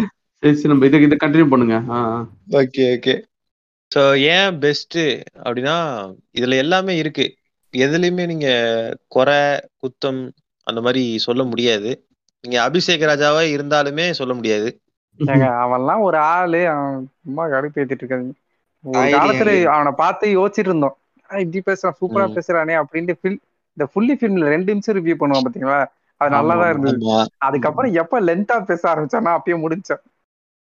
இல்ல மியூசிக் ரிவ்யூலாம் பண்ணுவான் பிரதர், மியூசிக் ரிவ்யூ பண்ணுவான், ஆல்பம் அந்த ஃபுல் ஆல்பத்துக்கு பண்ணுவான், ஸ்ட்ரிங்ஸ் கேட்போம் அப்படியே எதுதோ சொல்லுவான். என்னது ஒண்ணுமே புரிய மாட்டேங்குது நான் சொல்றது. மியூசிக் அவனுக்கு தெரியுதுங்க, இல்லன்னு சொல்ல முடியாது. அதாவது அவனுக்கு தெரியுதுங்கறத மத்தவனுக்கு சொல்றது புரியற மாதிரி சொல்றான். அவன் பேசக்கூடாது புரியலையா. ஒரு தடவை ஏதோ ஒரு மியூசிக் ரிவ்யூல நான் வந்து எஃபில ஃப்ரெண்டா இருந்தா நினைக்கிறேன். ஒரு டைம்ல என்ன ஆச்சு, ஏதோ ஒரு ஆ சிங்கம் நினைக்கிறேன், சிங்கம் தான் ஃபர்ஸ்ட் ஃபர்ஸ்டா வந்து அந்த கடகரத்தினம் நினைக்கிறேன் ரேப்பர் ஒருத்தர் இருக்காருல்ல, கடகரத்தினம் சொல்லிட்டு ஒரு ரேப்பர் ஒருத்தர், சூப்பர் ரேப்பர் அவரு. இந்த மகுடி சாங் எல்லாம் பாடினார்ல, ஆமா ஆமா ஆஹ் மகுடி சாங் எல்லாம் பாடினவர் அவரு. புரியல ஆ ஏடிக்கு அவரு ஃபர்ஸ்ட் ஃபர்ஸ்ட் இதுலதான் பாடி இருக்காரு அப்படிங்கிற மாதிரி சொல்லிட்டான். ஓகேங்களா, சிங்கம்ல தான் ஃபர்ஸ்ட் ஃபர்ஸ்ட் அவர் ரேப் பண்ணிருக்காரு அப்படிங்கிற மாதிரி சொல்லிட்டான். நான் அவங்ககிட்ட போயிட்டு இதுல ஒன்னும் ஃபர்ஸ்ட் ஃபர்ஸ்ட் அவர் பாடலையே, இதுக்கு முன்னாடி அவர் பாடிட்டாரு ஹாரிஸோட கம்போ கம்போசிங்ல இதுல துருவ நட்சத்திரம் எல்லாம் பாடிட்டாரு அப்படின்னு சொன்னேன். ஆமா ப்ரோ சாரி ப்ரோ தப்பா சொல்லிட்டான் அப்படின்றான். எது வீடியோ எல்லாம் அப்லோட் ஆயிடுச்சு அப்புறமா வந்து சொல்றேன். இல்ல இல்ல இல்ல விடுங்க விடுங்க, இது மட்டும் சொல்லிடுறேன். புள்ளி ஃபிலிம் டூ மினிட்ஸோட முடிச்சுருந்தா நல்லா இருந்திருக்கும். அவனுக்கு ஓப்பன் பண்ணா ஒரு சேனலை போட்டு அவன் எல்லா படத்தையும் முடிச்ச அப்புறமா இந்த பிகைண்ட் விட்ஸ்காரங்க இவனையும் பரத்வாஜும் கூப்பிட்டு வச்சு இன்டர்வியூ நடத்துவாங்க. எனக்கு அந்த படத்தோட பரத்வாஜ் ஓகேங்க. இல்ல இல்ல பரத்வாஜ் எனக்கு பரத்வாஜோட ஆர்டிகல்ஸ் எல்லாம் படிச்சுதான் நான் எல்லாம் ரிவ்யூ படிச்சிருக்கேன். ஒரு காலத்துலாம். அவர் ஓகே, அவரு கூட உட்கார வச்சுட்டு இவனும் ரிவ்யூவர், இவனும் இன்டெலெக்சுவல். பரத்வாஜும் இங்கிலீஷ் பேசுறாரு, இங்கிலீஷ் நல்லா பேசுவாரு, அந்த அளவுக்கு பேசுவாரு, புரியாத மாதிரி இருக்கும் கொஞ்சம். அந்தாலும் கொஞ்சம் ஒரு சில இடத்துலாம் இன்னமும் பண்றானே இந்த ஏதோ தப்பா இருக்கே அப்படின்ட்டு சில இன்டர்வியூஸ் எல்லாம் இருக்குது. ஆமா ஆமா. ஆனா அதுக்கப்புறம் இந்த அபிஷேக் ராஜா வந்து பேசுவான் பாரு. கர்ணன் கர்ணன் ஃபர்ஸ்ட் சீன் எனக்கு வந்து ரொம்ப ஒட்டவே இல்லை. ஏன்டா கேட்டா தனுஷ் டூப்பு போட்டிருக்காரு. டேய் அதெல்லாம் உனக்கு உனக்கு டேய் உனக்கு என்னடா பிரச்சனை, என்ன போட்டிருக்காரு அந்த பஸ் வருவார்ல, பஸ்ல அடிப்பாங்கல பஸ்ல போட்டு, அது அது அது என்ன ஒட்டுவே முடியல. ஒன்னையவன கேட்டானாலே படம் நல்லா இருக்கா இல்ல கேட்டு விட்டுட்டு இல்லங்க ஒரு ஒரு பேட்ச் சீன் நடிக்கிறதுக்கு தனுஷ் வரணும்லாம் அவசியம் இடத்துல இருந்து பேசுறான். ஓகேவா, அதனால அவனுக்கு அது ஒட்டாது. இது நீங்க அந்த மாதிரி அந்த கொடுமையை அனுபவிச்ச ஒரு ஆள்கிட்ட கேட்டீங்கன்னா மச்சான் என்னையே அடிச்ச மாதிரி இருக்குடா ஒரு நிமிஷம் அப்படின்னுவான். இதே மணிரத்னம் நிஜமா சொல்றேன், இல்ல இல்ல அந்த படம் பாக்குற வரைக்கும் ஒரு இடம் கூட எனக்கு வந்து டிஸ்டர்பன்ஸ்ங்கிற ஒரு சின்ன இது கூட எனக்கு தோணவே இல்லை. ஒரு ரெண்டரை மணி நேரம் படம்னு நினைக்கிறேன். ஒரு இடத்துல கூட வந்து அந்த படத்தை விட்டு வெளியே போக வைக்க முடியாத அளவுக்கு பாத்து பாத்துச்சு அந்த படம். என்ன அப்படி இருந்த படத்துலயே கூட்டம் குறைக்கன் அப்படி ரிவ்யூ மாதிரியே எனக்கு வேணாண்டா அப்படின்ற மாதிரி ஆயிடும் எனக்கு. இதே மாதிரி சொல்றான்னு வச்சுக்கோங்களேன், குறை சொல்றானா தோணவே தோணாது. மணி சார் பண்ண மணி சார் சூப்பருங்க. அவர் மாதிரி ஒரு கிரியேட்டர் யாரும் இங்கிலீஷ் பேச ஆரம்பிச்சிடும். சரி வாங்க வாங்க வாங்க. இது வந்து அபிஷேக் ராஜா பேஷ் மாதிரி போயிட்டு இருக்கு, வேண்டாம். சோ இப்போ நம்ம அடுத்து இந்த dialogues dialogues stunt cinematography. Dialogue அப்படின்னும் போது நிறைய பேர் கேக்குறது என்னன்னா, நான் நான் நிறைய பேருக்கு பிரேக்கிங் பேட் ரெக்கமெண்ட் பண்ணிருக்கேன். மச்சான் பிரேக்கிங் பேட் பாடுறா சூப்பரா குண்டா அருமையான சீரீஸ்ரா அப்படின்னு சொல்லுவேன். அவங்க கேக்குறது என்னன்னா அது தமிழ்ல இருக்கான்னு கேட்பாங்க. ஏன்னா அவன் அவன் பாயிண்ட் ஆஃப் வியூல நம்ம தப்புலாம் சொல்ல முடியாது. ஓகேவா, கரெக்ட் தான், அது தப்புன்னு சொல்ல முடியாது. ஆமா, நம்மளும் ஒரு டைம்ல தமிழ்ல பாத்துட்டு இருந்தோம். அதான் அது நான் நிறைய பேருக்கு சொல்றது என்னன்னா, உங்களால இப்ப நீங்க புதுசா இன்ட்ரடியூஸ் ஆகுறீங்க அப்படின்னா தமிழ்ல பாருங்க, தப்பு இல்லை. ஆனா அதையே பிரைமரியா வச்சுக்காதீங்க, போக போக அது ஒரு செகண்டரி ஆக்கிருங்க. இது வந்து உடனே என்டிகே தம்பிஸ் வந்து குஞ்ச கடிக்க வேண்டாம், என்னடா தமிழ் இழிவுபடுத்துறியா அப்படின்ட்டு. ஏன்னா ஏன்னா ஒரு விஷயத்த ஒரிஜினலா பார்த்தாதான் நல்லா இருக்கும். அது மட்டும் இல்லாம இந்த பிரேக்கிங் பேட் அப்படின்ற ஒரு மொத்த டிவி ஷோவுமே அந்த ஆல்பக்கியோ கீழே நடக்கிற விஷயம் அது இங்கிலீஷ்லயும் ஸ்பானிஷ்லயும் பார்த்தாதான் நல்லா இருக்குமே தவிர்த்து எந்த லாங்குவேஜ்ல நீங்க டப்பிங் பண்ணாலும் நல்லா இருக்காது. இல்ல இல்ல தமிழ்ல இல்ல கிடையாது. அதான் இப்ப நீங்க வட சென்னையை வந்து ஹிந்தியில பார்த்தா நல்லா இருக்குமா, கொஞ்சமா கனெக்டிவா இருக்குமா? இல்ல கரெக்ட் தான், கரெக்ட் தான். மணி ஹேஸ் இருங்க இருங்க ஒண்ணுமே கிடையாது. மணி ஹேஸ் இங்கிலீஷ்ல பாக்குறதுக்கு எனக்கு ஒரு மாதிரி இருந்தது. ம் அந்த அந்த மாதிரிதான் பிரேக்கிங் பேடும். இது வந்து அங்க நடக்கிற விஷயம். ஸோ அந்த ஒரிஜினல் ஆடியோல பார்த்தா நல்லா இருக்கும், அது அப்பதான் டைலாக் கனெக்டிவா இருக்கும். அது மட்டும் இல்லாம நீங்க இதை டப்பிங் பண்ண முடியுமானா சத்தியமா முடியாது. ஏன்னா ஒரு ஒரு டைலாக்குமே அப்படி நறுக்குன்னு இருக்கும். ஆமா, நீங்க எல்லாருடைய டைலாக்குமே மாத்திரலாம் ஒரே ஒருத்தனை தவிர. அவன் தான் தலைவன் ஜெசி பிங்க்மேன். அவன் வந்து அடிக்கடி யா பேச் அப்படின்னுவான். இது நீங்க தமிழ்ல என்னன்னு போடுவீங்க? ஆமாண்டி முண்டனா போடுவீங்க. கேட்கும் போதே உங்களுக்கு கிரிஞ்சா இல்லையா? ஹேங் ஓவர் பண்ணாங்கல ஒரு டப்பிங், அந்த டப்பிங் வேணா போடலாம். அழகா காமெடியா போயிடுமே. காமெடி காமெடி சீரியஸா முடிஞ்சிடும் கடைசியில. அதான் அதான். ம் சோ அதுக்கப்புறம் உங்களுக்கு இப்போ ஒரு ஒருத்தரும் சொல்லிருங்க, அந்த உங்களுக்கு ரொம்ப ஃபேவரட்டான டயலாக் அப்படின்னா எது சொல்லுவீங்க? எனக்கு டயலாக் எனக்கு வந்து எல்லாமே வந்து சூப்பராக இருந்தது. நான் டெக்னிக்கல்ல என்ன சொல்லணும்னா சினிமாட்டோகிராஃபி மெயினா சொல்லி ஆகணும். ஓகே, அதுவும் அது இல்லாம நீங்க இதுல முக்காவாசி பாத்தீங்கன்னா டைம் லேப்ஸ் வந்து சூப்பரா காட்டியிருப்பானுங்க. சினிமாட்டோகிராஃபி மெயினா அந்த டைம் லேப்ஸ் வந்து செம்மையா யூஸ் பண்ணியிருப்பானுங்க. அது கதையோடயே இருக்கும். அந்த குக் குக் பண்றப்போ வந்து டைம் லேப்ஸ் வரும். அப்புறம் இவனுக்கு கார்ல டிராவல் பண்ணுவானுங்க. இவன் இந்த ஜெசியும் அவன் பேர் என்ன கூட ஒருத்தர் வருவானே, ஒல்லியா இருப்பவரா இவரு இவரு கஸோட கூட்டாளி ஒருத்தன் மைக் மைக் மைக் மைக் இவனுக்கு ரெண்டு பேரும் வந்து ஒரு அவனோட டெய்லி ஒர்க்குக்கு டிராவல் பண்ணுவான். அங்க டைம் லேப்ஸ் நடக்கும். அது அந்த டைம் லேப்ஸ் எனக்கு ரொம்ப பிடிச்சிருக்கும். இதுல பயங்கரமா யூஸ் பண்ணிருப்பானுங்க. ஆமா, அவன் வந்து கடுப்பாயிருவான் Jesse, yo man how much long அப்படின்ட்டு. ஆமா ஆமா, உண்டே மூட்டு உட்கார்றா, இன்னும் வரும்போது நான் உன்னை இறக்கி விடுறேன்னு நிறைய இடத்துல யூஸ் பண்ணிடுவாங்க. நிறைய எபிசோட்ல பாத்தீங்கன்னா இந்த டைம் லாப்ஸ் வந்து அடிக்கடி வரும், பட் எல்லாமே சூப்பரா இருக்கும், அழகா இருக்கும் பார்க்கவே. அந்த கண்டினியூட்டி மிஸ்டேக்கே இருக்காது இல்லையா, கரெக்டா கொண்டு போயிருப்பாங்க ஃப்ளோவா. ஆமா, இல்ல சும்மா ஏதோ ரேண்டமா டைம் லாப்ஸ் வைக்கணும்னு வைக்காம அந்த சீனுக்கு கரெக்டா ஆப்டா இருக்கும். ஓகே, டைம் பாஸ் ஆகுது அப்படின்றது நம்மளுக்கு கரெக்டா அண்டர்ஸ்டாண்ட் ஆகும். அந்த டயலாக்னு பார்த்தா கூட டார்க் ஹியூமரும் பண்ணியிருப்பாங்க. நம்ம ஸ்டார்டிங்ல ஐ ஃபக்டட்னு சொன்ன மாதிரி, அது மட்டும் இல்லாம அந்த மாசான டைலாக் இருக்குல்ல சிலது, அந்த I am the one who knocks அதுவா இருக்கட்டும். அப்புறம் ஜெசி பிங்க்மேன் ஒரு தனி இடத்துக்கு விட்டு போவாங்கல்ல, இன்னொரு டெரிட்டரி ஸ்டார்ட் பண்றதுக்கு, அவன் வந்து சொல்லுவான் ஃபெனல்டிக் ஆசிட் வந்து நாங்களே ப்ரொடக்ஷன் பண்ணிப்போம், அதனால வெளியே வாங்க தேவையில்ல அப்படின்னு. இவன் ஜெசி பிங்க்மேன் சொல்லுவான், இல்ல எனக்கு அந்த ஃபெனல்டிக் ஆசிட் வாங்கினாதான் என்ன கரெக்டா வரும் அப்படின்னு சொல்லுவான் கஸ் கிட்ட. கஸ் வந்து போய் சொல்லுவான், இந்த மாதிரிதான் வேணும்பா, அதனால வாங்க வாங்கணும் அப்படின்னு சொல்லுவான். அதுக்கு அவனுக்கு என்ன சொல்லுவானுங்க, பெனல்டிக் ஆசிட் கூட செய்ய தெரியாத சின்ன குழந்தையெல்லாம் வந்து லேபுக்குள்ள கொண்டு வர முடியாதுன்னு ஸ்பானிஷ்ல சொல்லிடுவான். இவனுக்கு எதுவும் புரியாது. அவன்கிட்ட சொல்லுங்க ஃபெனல்டிக் ஆசிட் இருந்தாதான், அந்த ஆசோல்ட்ட சொல்லுங்க ஃபெனல்டிக் ஆசிட் இருந்தா மட்டும்தான் ப்ராடக்ட் வரும் அப்படின்ட்டு. எனக்கு இங்கிலீஷ் தெரியும் அப்படின்னுவான். அப்படியா, go get my phenylacetic acid asshole அப்படின்னு அழுத்தி சொல்லுவான். அவன் ட்ரிகர் ஆயிடுவான், சரிப்பா கொண்டு வாங்க சொன்னதை அப்படின்னுவான். அதுக்கப்புறம் அந்த ninety eight percentage output வரும். பயங்கரமான சீன் அதெல்லாம், அதுவா இருக்கட்டும். அதுக்கப்புறம் அந்த ஜேன் செத்ததுக்கு அப்புறமா இருக்கட்டும், நான் தான் அவளை கொன்னுட்டேன், எனக்கு ஒரே குற்ற உணர்ச்சியா இருக்குன்னு சொல்றதா இருக்கட்டும். ஒரு ஒரு இடத்துலயுமே அந்த டயலாக் மறக்க முடியாத டயலாக்கா இருக்கும். அந்த குழந்தைய கொன்னுவாங்கல்ல, அந்த ஹைஸ்ட் நடக்கும்போது சின்ன பையன் வந்து கொல்லுவாங்கல்ல.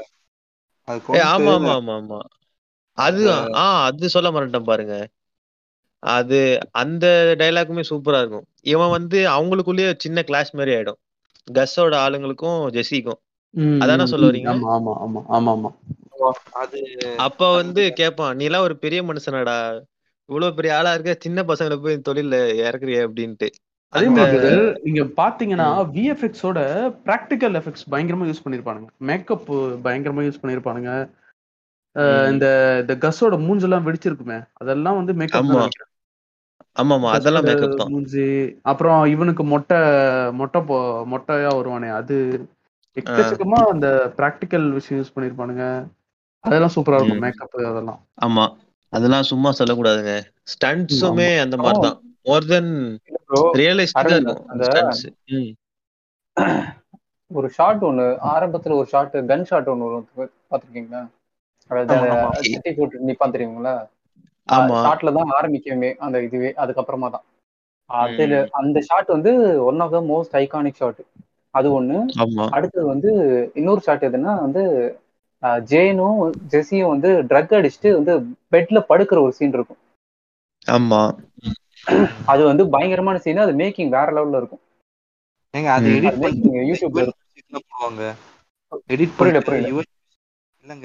சீன் இருக்குல. இல்ல இல்ல, அது எடிட் பண்ணல, எடிட் பண்ணல ஃபேஸ் கேம் யூஸ் பண்ணாங்க. நீங்க வேணா இது இருக்கு பாத்துட்டு. அது இல்லங்க, நம்ம பசங்க வந்து அதை எடிட் பண்ணிட்டு ஆமா யுவன் மியூசிக் போட்டானுங்க. யுவன் மியூசிக் போட்டுருவாங்க, போட்டு பரவச நிலை. டிக்டாக் அன்னிஸ் தாக்கப்பட்டார்களா? ஓகே, ஆமா. அது இது இந்த போஸ்ட் வந்து டிக் டிடிகேல இருக்கு, டிக்டாக் அன்னிஸ் இன்ஸ்டாகிராம் பேஜ்ல இதே இதே போஸ்ட் ஒண்ணு இருக்கு. அந்த ஹை ஆயிட்டு அப்படியே மேல பறக்கிற சீன் தானே சொல்றீங்க? அது சூப்பரா இருக்குங்க. ஆமா ஆமா ஆமா. ஓகே, இப்போதான் ரொம்ப ரொம்ப முக்கியமான ஒரு இதுக்கு வந்திருக்கும், கேரக்டரைசேஷன். சோ என்னோட பாயிண்ட் ஆஃப் வியூல இருந்து எப்படி பாக்குறேன்னா, இப்போ வால்டர் ஒயிட்டும் கஸ்ஸும் ஒண்ணுதான். அதாவது இவனுக்கு நல்லவன் கெட்டவன் அப்பாவி குழந்தைங்க இன்னசென்ட் அதெல்லாம் யாரும் கிடையாது. எனக்கு தேவையா, நான் எடுத்துக்கிட்டேன், அவ்வளவுதான். நீ அதை எதிர்த்து நிக்கிறியா, உனக்கு போட்டு தள்ளுருவேன். இதுதான் அவங்க மனநிலையா இருக்கும். ஆனா ஜெசி பிங்க்மேனும் மைக்கும் கிட்டத்தட்ட சேம் மாதிரிதான் சொல்லுவேன். எனக்கு தெரிஞ்சு இந்த இது சீரீஸ்லயே நல்லவன் வந்து ஜெசி பிங்க்மேன் தான். ஆமா, ஒரு வகையில மைக்கும் கூட. ஏன் அப்படி சொல்றேன்னா, அவன் பார்க்கதான் வந்து ரகடா இருக்க மாதிரி இருக்கும், பட் உள்ளுக்குள்ள வந்து அவன் வந்து ரொம்ப சாஃப்ட்ன்றது அந்த சீரீஸ் பார்க்கும் போது தெரியும். அதுவும் அவனோட கேர்ள் ஃப்ரெண்ட் எல்லாம் கொன்னதுக்கு அப்புறம் ஒரு மாதிரி ஆயிடுவான். அதை விட அதை விட அவன் கேல சுற்றுவான். ஒரு சுட்டதுக்கு அப்புறம் அவனுக்கு நிம்மதியா இருக்காது, அவ்வளவு பணம் இருந்தோம். ஆமா ஆமா ஆமா. அவன் சம்பந்தமே இல்லாம பார்ட்டி கொடுப்பான், யாருன்னே தெரியாது, தெரியாதவங்க எல்லாம் பரவாயில்ல வாங்க வந்து பார்ட்டி பண்ணுங்கன்னுவான். அதான் அந்த டிப்ரெஷன்ல இருந்து வெளில வரதுக்கு அவன் ஏதோ பண்ணிட்டு இருப்பான். ஆனா கடைசியில ஓரளவுக்கு தான் அந்த பார்ட்டி நடக்கும், அவனால எதுவுமே பண்ண முடியாது. அந்த பணத்தை எடுத்துட்டு ரோட்ல தெளிச்சிட்டு இருப்பான். பார்ட்டி பண்ணுவான் பாரு, அது அப்படியே போக போக அது ஒரு எப்படி ஜங்கா இருக்கும்ங்க. அது டக்குனு வந்து முடியெல்லாம் வெட்டிட்டு இருப்பாங்க, டக்குனு என்னென்னமோ பண்ணிட்டு இருப்பான். அவன் ஒரு மாதிரி பைத்தியம் மாதிரி ஒரு மாதிரி மென்டலி அன்ஸ்டேபிளா மாறிடுவான். அதுக்கப்புறம் அவனை ஏதோ எதிர் போட்டுருவான்ல, அவனை அதுக்கு முன்னாடி சீன் நினைக்கிறேன், அவனை ஏதோ ஒரு ரீஹாபிடேஷன் இடத்துல விட்டுருவாங்க. அது வந்து ஜெயின் இறந்ததுக்கு அப்புறம். ஆமா, ஜெயின் இறந்ததுக்கு அப்புறம் அது இது அது இது சத்குருவோட இதுக்கு போன மாதிரி போயிடுவான்.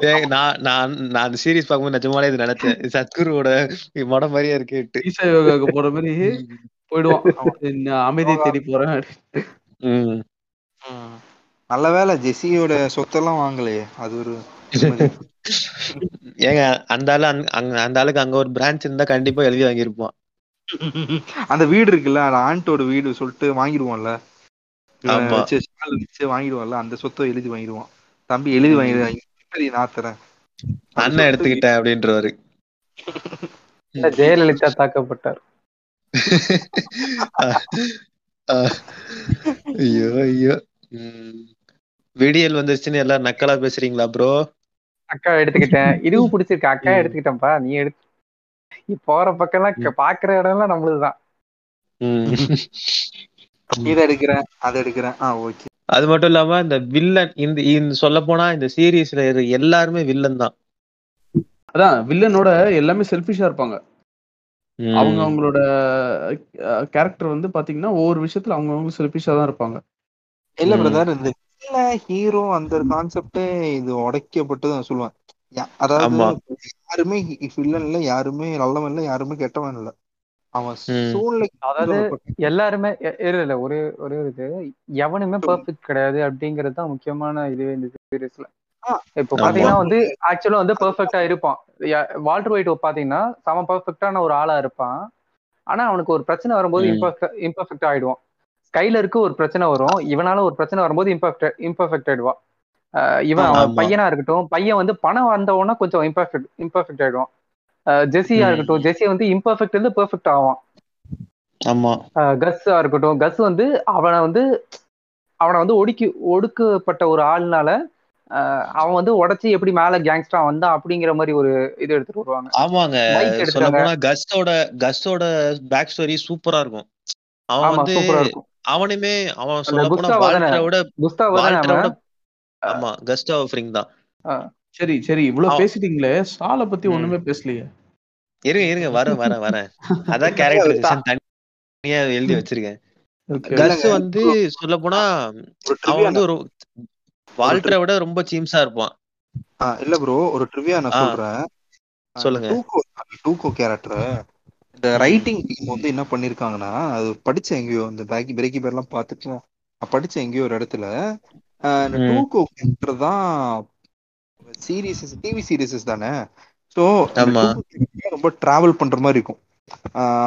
ஸோ அதாவது கடைசி வரைக்கும் அந்த கஸ்டோ சாவுறது வரைக்கும் அந்த கேரக்டர், இந்த கஸ்டோ கேரக்டர் பெரிய கேரக்டர் இல்லையா உண்மையாவே, அதை ரைட் பண்ணப்போ மேலோட்டமா அந்த கேரக்டர் வந்து போடுற மாதிரி தான் இருக்கும். ஆனா என்ன ஆயிடுச்சு, டூகோ கேரக்டர் பண்ண அவரோட பேர் எனக்கு மறந்து போச்சு, பட் அவருக்கு வந்து இந்த கேரக்டர் வந்து அவர் வேற ஒரு டிவி சீரீஸோ ஏதோ பண்ணிட்டு இருந்தாரு, அது கிளாஷ் ஆகுது. ஸோ என் கேரக்டர் முடிச்சிருங்க, முடிச்சு ஒரு எண்டிங் கொடுத்துருங்க அப்படின்னு சொல்லிட்டு. ஸோ அந்த டூகோ கேரக்டர் வந்து, அதாவது அந்த கேரக்டர் ரொம்ப ஹைலைட்டான கேரக்டர் இருந்தது. ஆனா அந்த டூகோ கேரக்டர் நடிச்சவரு அவருக்கு வந்து வேற கமிட்மெண்ட் வந்ததுனால அவர் என்ன சொல்லிட்டாரு, சரிப்பா எனக்கு முடிச்சிருங்க, எனக்கு வேற கால் ஷீட் வந்துச்சு, அது எனக்கு கிளாஷ் ஆகுது, என்னை விட்டுருப்பா ஆளை விடுப்பா சாப்பிட்டு. ஸோ இவங்க சாப்பிடுச்சிருவாங்க அந்த கேரக்டர். சாப்பிடுச்சு அப்புறமா என்னன்னா இந்த சீரீஸ் எனக்கு ஒரு நிமிஷம் ஒரு நிமிஷம் ஒரு நிமிஷம் இதுவே தமிழ் சீரியஸா இருந்தா இவருக்கு பதிலாக இவர் அப்படின்னு நடிக்க விட்டுருக்கலாம். ஐடியா தெரியாது பசங்க. ஆமாங்க ஆமாங்க இது மாதிரி நிறைய கூத்து பண்ணுவானுங்க. ஆமா ஆமா. ஸோ அதுக்கப்புறமா தான் எடுத்த அந்த சின்ன கேரக்டர் தான் கஸ்டோ. கஸ்டோ வந்து அதுக்கப்புறமா கொஞ்சம் பட்டி திங்கிரிங்லாம் பண்ணி அந்த கேரக்டரை பில்ட் பண்ணாங்க. ஸோ இதுதான் அது பின்னாடி நடந்த விஷயம். ஓகே, நான் முன்னாடியே சொன்ன மாதிரி கஸ் வந்து பயங்கர சீம்ஸா இருப்பான் வால்டரை விட. அதாவது குரல்ல கூட அவன் ரைஸ் பண்ணி பேச மாட்டான். அவன் இந்த மொத்த ட்ரக்ஸுக்குமே ஒருத்தன் இருப்பான், இவன் எல்லாத்துக்கும் மேல. ஓகேவா, அவன்கிட்ட இருந்து தான் எல்லா டிஸ்ட்ரிபியூஷனும் பிரிஞ்சு போவோம். அவன் வந்து அவன் ஃப்ரெண்டை வந்து இவன் கண்ணு முன்னாடியே சுட்டுருவான். நீ வந்து எனக்கு தான் வேலை செய்யணும் அப்படின்றான். அது வந்து இவன் மனசுல பயங்கரமான ஒரு இது கொடுத்துரும், ஒரு வருத்தத்தை. அதுக்கப்புறம் கஸ் வந்து அவன் புத்திசாலித்தனத்தை வச்சு அவனுக்கு தனி டிஸ்ட்ரிபியூஷன் ஃபார்ம் பண்ணுவான். அதை வச்சு இவனை எப்படி அடிக்கலான்னு தான் பார்ப்பான். அதை அப்போதான் ஜெசி பிங்க்மேன் வந்து டிரைவராக எடுத்துப்பான். அந்த வைனில் வந்து பாய்சனை கலந்து கொடுத்து பக்காவான ஸ்கெட்ச் போட்டுருவான். ஆமாம் ஆமாம், சரியான சீன் அது. ம், செம்ம சீனு. அவன் ஜெசி பிங்க்மேன் கரெக்டாக சொல்லியிருப்பான், டே நான் குடிச்சிட்டு வருவேன், உனக்கு நான் தர மாட்டேன், எப்போ தரவே மாட்டேன், நீ ஒருத்தர் தெளிவாக இருப்ப, என்னையும் மைக்கையும் கரெக்டாக கூட்டு போயிரு அப்படின்வான். அது வந்த உடனே மைக்கை மைக்கை தான் ஃபர்ஸ்ட் சொல்ல போனா ஜெசி பிங்க்மேன் பிடிப்பான். டாக்டர் வந்து யாருமே மைக்கை கண்டுக்கவே மாட்டாங்க. Yo this man needs help அப்படின்வான். பட் திஸ் மேன் ஸ்பே மீ அப்படின்றான் டாக்டர். அந்த சீனும் சூப்பரா இருக்கும். அது மட்டும் இல்லாம வால்டர் வைட்டு எப்படின்னா அவனு அவனுக்கு முன்னாடி யார் இருந்தாலும் கவலை இல்லை. யாராவனா இருக்கட்டும், அது குழந்தையா இருக்கட்டும், நாளைக்கு இறந்து போறவரா இருக்கட்டும், அவன் அப்பாவியா இருக்கட்டும், என்னவாவனா இருக்கட்டும், எனக்கு அவன் தேவை இல்லை, எதிர குறுக்கு நிக்கிறான்னா அவனை வெட்டி போட்டுடலாம். அப்படி ஒரு கேரக்டர் தான் வால்டர் வைட். வந்து நல்லவ மாதிரி தெரிஞ்சாலும் உள்ள வந்து அவ்வளவு ஈவில் இருக்கும். அந்த கேரக்டர்ஸே ஆப்போசிட் ஆப்போசிட்டா இருக்கும். ஜெசி பிங்க்மேனுக்கும் வால்டர் வைட்டுக்கும் பாத்தீங்கன்னா அப்படியே ஆப்போசிட் ஆப்போசிட் கேரக்டரிஸ்டிக் வச்சிருப்பானுங்க. வால்டரை பொறுத்த வரைக்கும் அவன் நல்லா இருக்கணும், அவன் மனைவி, அப்புறம் அவன் குழந்தைங்க, ஹேங்க் குடும்பத்தினர், அப்புறம் ஜெசி பிங்க்மேன், இவ்வளவுதான் அவனோட உலகம். இவங்க நல்லா இருந்தா போதும். அது குறுக்க எவனா இருந்தாலும் இந்த குறுக்க இந்த கௌசிக்கு வந்தான்ற மாதிரி எல்லாரையும் போட்டு விட்டுருவானுங்க. அது நடுவுல யாரோ ஒருத்தன் போட்டு தள்ளும் போது போட்டுதல பாப்பாங்க. அது வால்டர் வைட் ஒரு ஒரு கேப்சூல் மாதிரி ரெடி பண்ணுவான். ஆமா, அது பிராக்னு அந்த சின்ன பையனுக்கு. ஏன்னா ஜெசி பிங்க்மேனுக்கு வந்து ஒரு சாஃப்ட் கார்னர் வந்துரும் அந்த ஃபேமிலி மேல.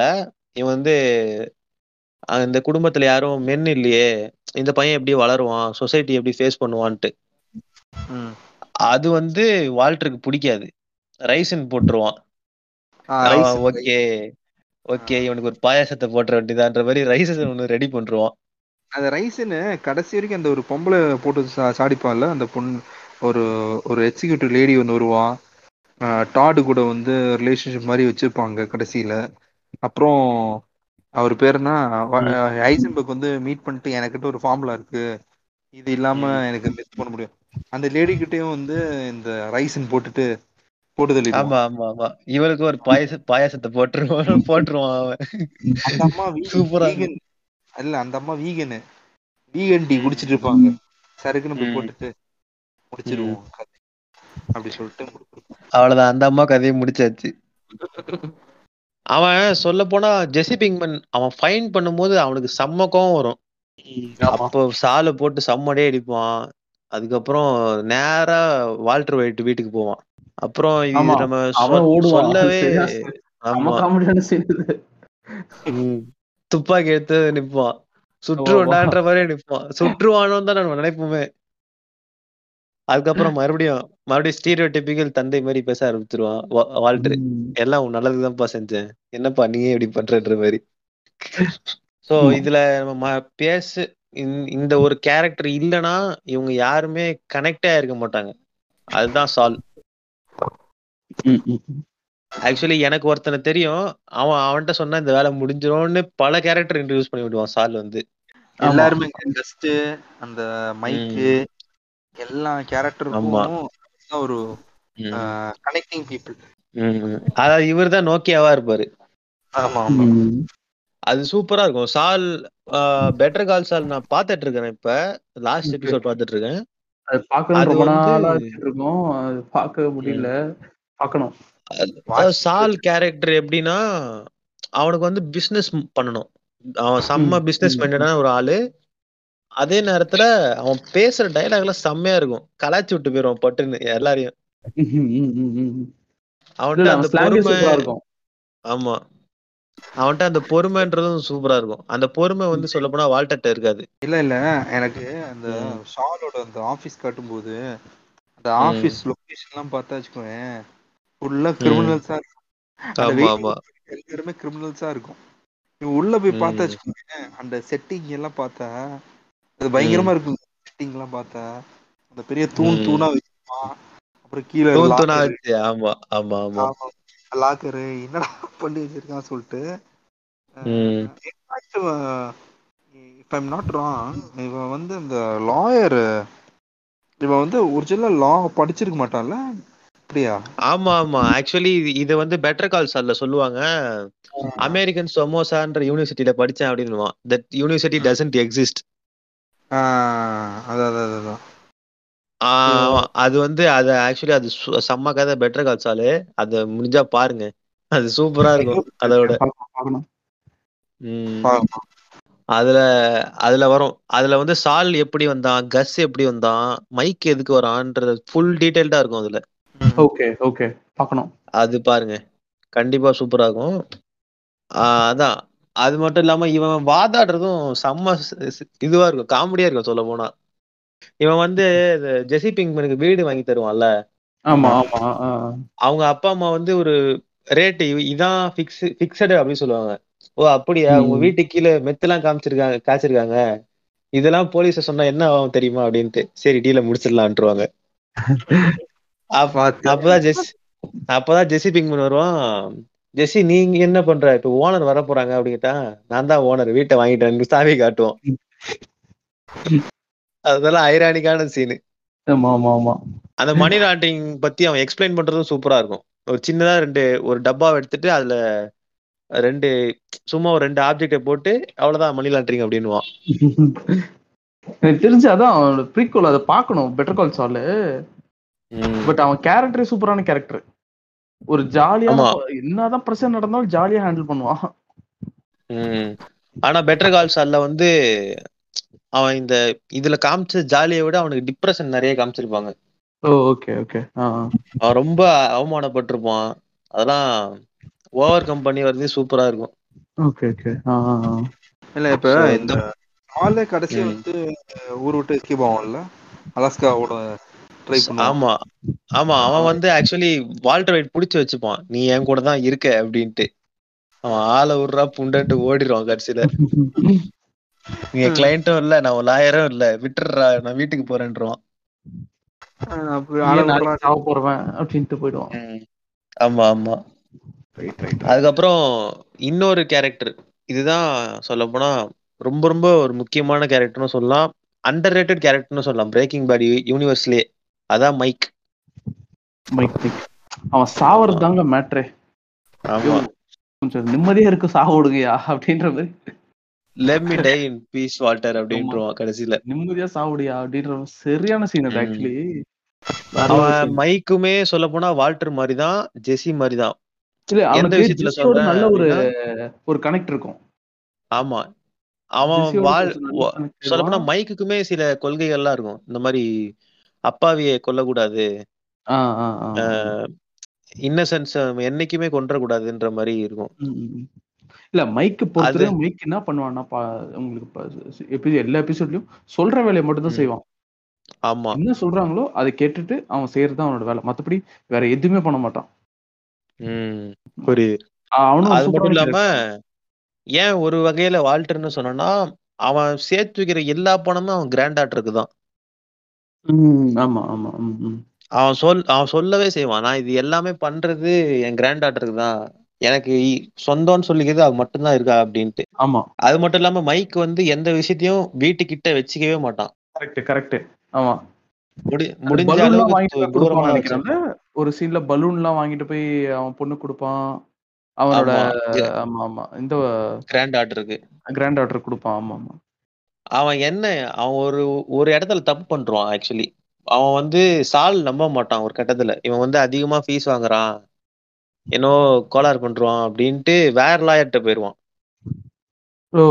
அந்த லாயர் அந்த லாயர் வந்து சொதப்பி விட்டுருவான். அப்புறம் ஹேங்க் வந்து பிடிச்சிட்டு போயிடுவாரு. அதெல்லாம் அதுவுமே சூப்பரா இருக்கும். சொல்ல போனா அவன் அந்த மைக்கு வந்து அந்த கேரிங்கா பாத்துக்கிறது வந்து இந்த கண்ணான கண்ணு பாட்டே போடலாம் நீங்க பின்னாடி, அந்த அளவுக்கு இருக்கும். தமிழ் தமிழ் மட்டும் ரீமேக் பண்ணிருந்தா அந்த சீன் வச்சிருப்பாங்க. ஆமா ஆமா இது சர்காஸ்டிக்கா சொல்ற நண்பர்களே, யாரும் எடிட் எல்லாம் பண்றாதீங்க. சோ அவ்வளவுதான், ஒன்றரை மணி நேரமா பேசியிருக்கோம். இறுதியா நம்ம கருத்தை சொல்லி முடிச்சிருவோம். ஓகே, இப்ப நம்ம கன்க்ளூஷன் சொல்லி முடிச்சிருவோமா? ஆஹ் முடிச்சிடலாம். இப்போ முதல்ல நீங்க சொல்லுங்க ஜெசி பிங்க்மேன், உங்க கன்க்ளூஷனை. கன்க்ளூஷன் சொல்லணும்னா இப்படி சொல்லலாம், நாங்க பாட்காஸ்ட் வந்து ஸ்டார்ட் பண்ணலாம் அப்படின்ட்டு யோசிச்சுட்டு இருக்கும் போது எதை வச்சு ஸ்டார்ட் பண்ணலாம் அப்படின்னு நாங்க ரெண்டு பேரும் பேசிட்டு இருந்தோம். நானும் ஐசன்பர்க்கும் நமக்கு என்னடா பிடிக்கும் அப்படின்னு பேசிட்டு இருக்கும் போது கண்டிப்பா பிலிம்ஸ் சினிமா இதுதான் பிடிக்கும். ஆனா என்ன வைக்கலாம் என்ன வைக்கலாம்னு ரொம்ப நேரம் யோசிச்சுட்டு இருக்கும் போதுதான் சரி பேட்மேன் ஸ்டாக்ஸ்னு பேர் வச்சிட்டோம்.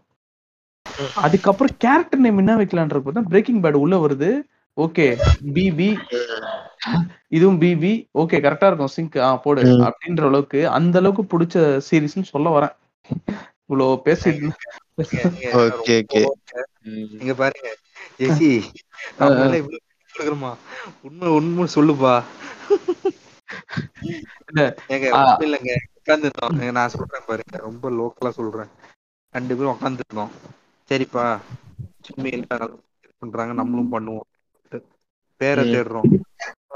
பேக் பெஞ்ச் டாக்ஸ், ஆ ஓகே ரைட்டு, ஆ இது வச்சு என்ன என்ன கேரக்டரு பிரேக்கிங் பேடு ஆமாம் வச்சா நம்ம பிரேக்கிங் பேடு தான் பார்த்துருக்கோம்.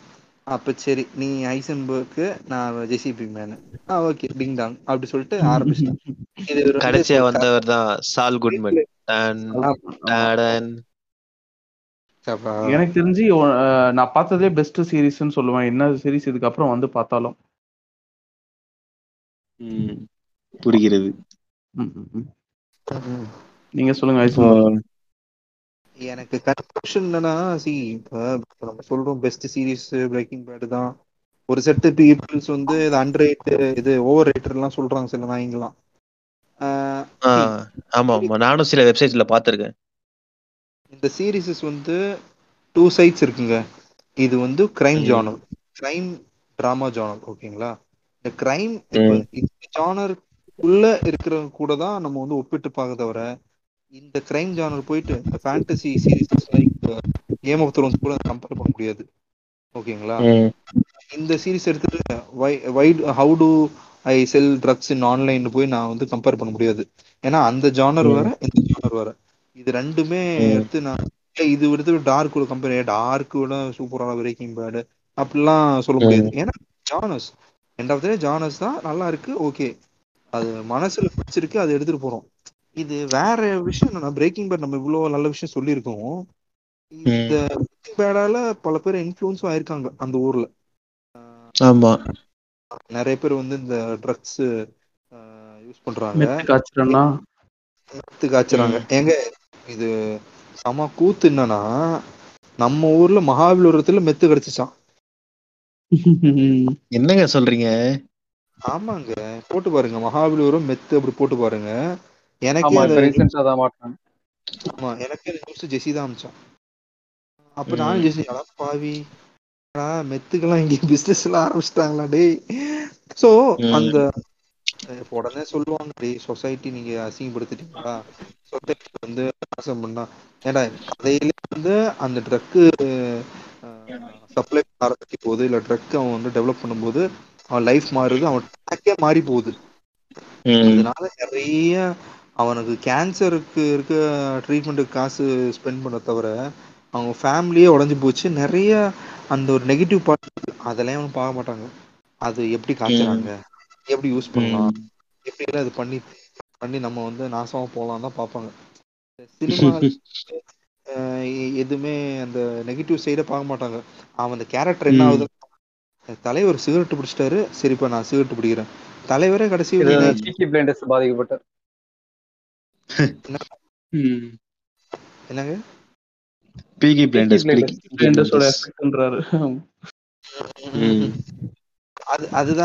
நிஜமா இல்லைங்க, நிஜமா வந்து நீங்க பீக்கி பிளைண்டர்ஸ் பாத்தீங்கன்னு வச்சுக்கோங்களேன், சிகரெட் பிடிக்கணும்னு தோணும்.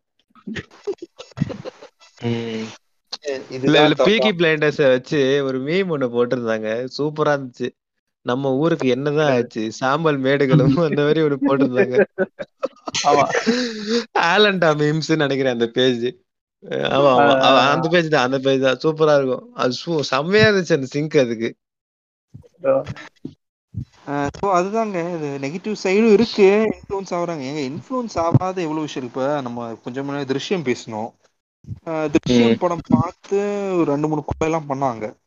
அதுக்கு போய் அந்த டிரெக்டர் போய் டிரெக்டர் கேட்டா, ஏப்பா நான் என்னப்பா தப்பு பண்ணேன், நான் படம் தான் எடுத்தேன், நீங்க பண்ணிட்டு கடைசி திருஷ்யம் கொலையை மாத்திட்டீங்களே அப்படி சொல்லிட்டு.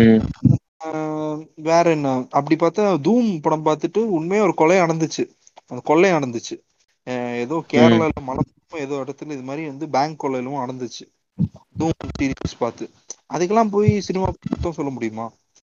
உடனே இந்த மூணு பேர் உட்காந்துட்டு பூமர் பேச ஆரம்பிப்பாங்க, வலை பேச்சு மாதிரி பாருங்க சமுதாயத்தை எவ்வளவு கேடு, அப்படிலாம் பண்ணணுமா அப்படிலாம் சொல்லிட்டு பேச ஆரம்பிச்சிருக்கோம். இது மாதிரி அது நம்ம எப்படி சொல்ற, நம்ம உடனே வந்து சினிமா சினிமாவா பாருங்கப்பா, சீரியஸ் சீரியஸா பாருங்க சொல்ல முடியாது.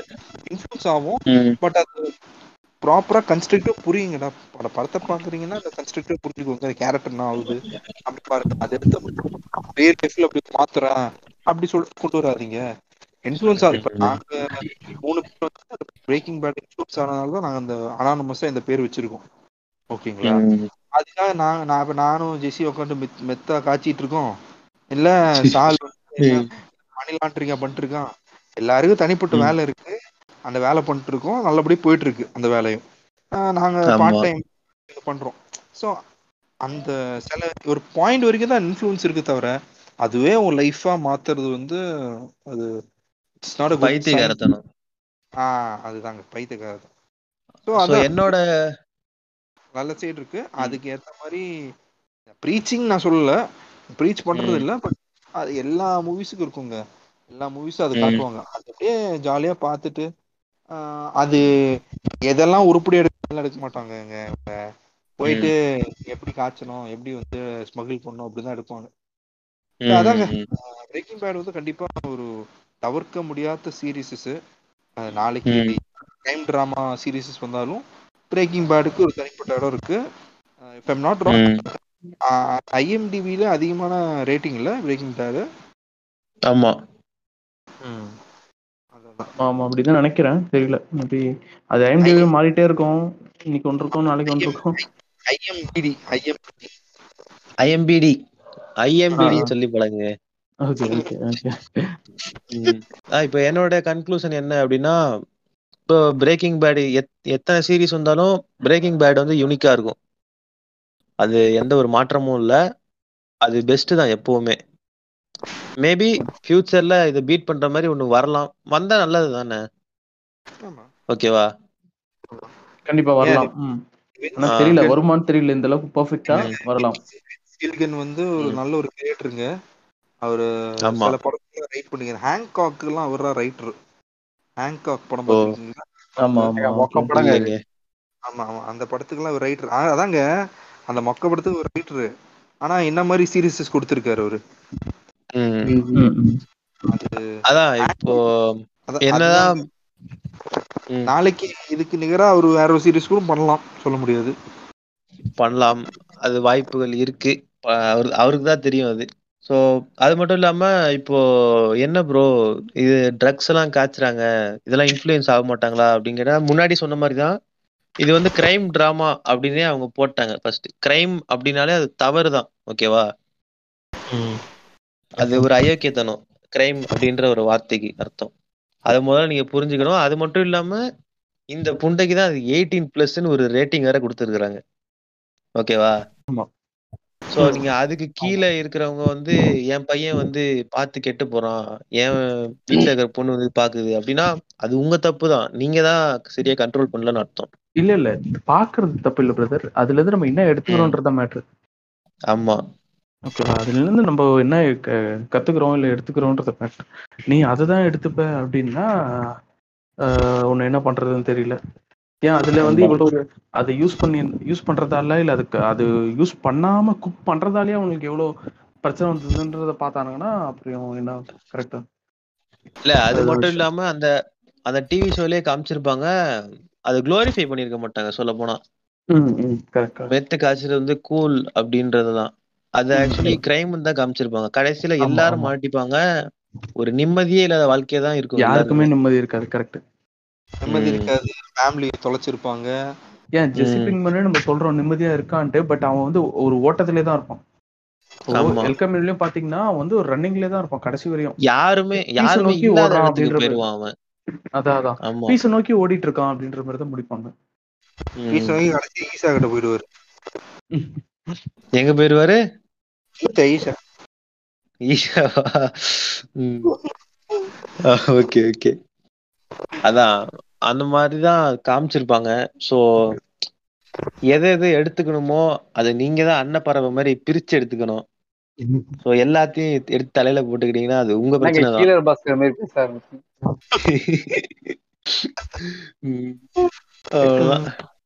சோ இப்ப சால் குட்மேன் நீங்க சொல்லுங்க உங்களோட கன்க்ளூஷனை. சீரிஸ் வந்து குளோரிஃபை பண்ண வேணாம் தான் நான் சொல்லுவேன். அது ஒரு கேரக்டர், அவ்வளவுதான். அதாவது இன்ஃப்ளூயன்ஸ் ஆகுறதுங்கிறது எல்லாமே நடக்கதான் செய்யும். அது வந்து என்ன இப்ப சொன்னல பிளேண்டஸ் பார்த்தா வந்து ஸ்மோக் பண்ணனும் தோணும் இல்ல. இப்ப சால் சொன்னீங்களா இந்த குளோரிஃபிகேஷன் இருக்குங்க, ரொம்ப குளோரிஃபை பண்ணாதீங்க. இல்ல இல்ல அது ஃபேன்ஸ் தான் பண்றது. இது வந்து அவங்க பில்டப்ங்கிறது அது ஒரு சீரியஸ், இட்ஸ் ஜஸ்ட் சீரியஸ் அப்படிங்கற ஒரு இத விட மாட்டாங்க ஃபேன்ஸ்ங்க சொல்லும்போது. நம்ம ஒன்னு சொல்ல வேண்டிய காம் காம் டவுன் டா கண்ட்ரோல் காம் டவுன் அப்படிதான் சொல்லுவாங்க. ஆமா ஆமா அது மட்டும் இல்லாம இந்த ஏன் இது பிரேக்கிங் பேட் ஃபேமஸ் ஆகல இந்தியால அப்படின்னா இங்க இருக்கிற எக்ஸ்பெக்டேஷன் வேற நிறைய பேருக்கு, அதனால இது ஃபேமஸ் ஆகல. எப்படி இங்க இங்க சீரியஸ் எடுத்துட்டாங்களா அந்த மாதிரி? இல்ல பிரதர் ஃபேமஸ்லாம் கிடையாது, பாக்குறவங்க வந்து இந்த ரெக்கமெண்டேஷன் மூலமா பார்த்துட்டு தான் இருக்காங்க. ஆஹ் இல்ல இல்ல எப்படின்னா இல்ல இல்ல நீங்க என்னன்னா அவங்களுக்கு தேவை எல்லாருக்கும் புரியுற மாதிரி ஒண்ணு இருக்கணும் முதல்ல அப்படின்னு பாத்தீங்கன்னா. இப்போ அங்க பாத்தீங்கன்னா இங்க நார்த் சைட்ல பாத்தீங்கன்னா வந்து சீரியஸ் எல்லாம் எப்பவும் பாக்க ஆரம்பிச்சிட்டாங்க. இங்க என்ன சொல்ல போனா அவங்க வந்து இப்ப வர சீரியஸ்ல நிறைய சீரியஸ் வந்து ஹிந்தி டப்ல வர்றதுக்கு காரணமே வந்து அங்க வந்து சீரியஸ் கொஞ்சம் டெவலப் ஆயிடுச்சு அப்படிங்கிற மாதிரிதான். ஹிந்தி டப்ல வருது எதுன்னு சொல்றேன்னா டாப் மோஸ்ட் சீரியஸ் எல்லாமே ஹிந்தில இருக்கு. நம்மளுக்கு அமேசான்லயும் சரி நெட்ஃபிளிக்ஸ்லயுமே சரி ஹிந்தி டப்ல வர ஆரம்பிக்குது இப்பெல்லாம். இல்ல இல்ல நெட்ஃபிளிக்ஸ் பொறுத்த வரையும் இந்தியால இருக்க ஒரே லாங்குவேஜ் ஹிந்தி மட்டும்தான். ஹிந்தி மட்டும்தான் ஆமா அவன் ஏங்க அங்க போயிட்டு கேட்டாலே ஓ பாலிவுட் அப்படின்றது. ஏங்க பாலிவுட தாண்டி எவ்வளவு இருக்குது அது தெரிய மாட்டேங்குது அவனுக்கு. ஹிந்தியாங்கிறது அவனுக்கு தெரியாது, ஹிந்தி மட்டும்தான். அப்படிதான் மாத்தி வச்சிருக்காங்க. அதனால தானே நெட்ஃபிளிக்ஸ் வந்து பாப்புலோஸ்கோபாருக்கு ஒரு வேட்டியும் இல்ல அது கம்பேர் பண்ணும்போது பிரைம் எவ்வளவு பரவாயில்ல. ஆமா அப்படின்னா சொல்ல முடியாது. எங்க பிரைம்ல ஒண்ணு பாத்தங்க இந்த சிரிங்க என்னது எங்க சிரி பாப்போன்னு ஒரு இருபத்தி நாலு லட்சமோ இருபத்தஞ்சு லட்சமோ அது நான் தாண்டா கடைசி வரைக்கும் சீக்காம இருந்தேன், எனக்கு கொடுங்க அந்த இருபத்தஞ்சு லட்சம் அப்படின்னு. ஆமா பாத்தேன் பாத்தேன் மீம். குளோரிஃபை பண்ணாம இருக்கிறது உடம்புக்கு நல்லது. இப்போ என்னை ஒரு ஆளாக மதித்து இவ்வளவு தூரம் வந்து நீங்க எடுத்துக்கிட்டீங்க. ஓகே ஓகே ரொம்ப நன்றி பிரதர் எங்க இன்வைட் பண்ணதுக்கு. ஆக்சுவலி ரொம்ப நாள் ஆச்சு ரெக்கார்ட் பண்ணி, ரொம்ப நாள் ஆச்சு, ஒரு லாங் கேப்புக்கு அப்புறமா இதான் பண்றோம். ஆமா சொல்ல போனா இது ஒரு லாங் ரெக்கார்டிங் தான், ரெண்டு மணி நேரம் கிட்டே ஆயிடுச்சு. ஆமா ஆமா பேச ஆரம்பிச்சு இதுல இந்த கால் பேசி நம்ம ஒரு ஒன்றரை மணி நேரம்குள்ள முடிச்சிடணும்டா. சோ அதான் இப்ப இந்த கிரைக்கு வேற முழுசா குடுக்குறானா இல்ல சென்சார்ஷிப் மாதிரி பாதியா குடுத்துறானா என்னன்னு தெரியல. அது வேற பெரிய தலைவலியா இருக்கு வர வர அவனோட. எல்லாருக்கும் பிரச்சனை தான் போல இருந்தது. Right right okay brother. Okay brother, நன்றி பிரதர். நன்றி நன்றி நன்றி நன்றி. Wait, wait, hold up. Tell me why you're doing this. Seriously. Why do you do it? Money? Mainly? There you go. Nah, come on. Man, some straight like you, giant stick up his ass, all of a sudden at age, what, sixty, he's just gonna break bad? I'm fifty. It's weird, is all, okay? It, it doesn't compute. Listen, if you've gone crazy or something, I mean, if you've, if, you, if you've gone crazy or depressed, I'm, I'm just saying. That, that's something I need to know about, okay? I mean, that, that affects me.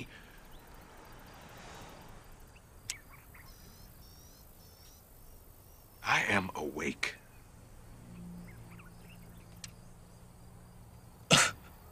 What?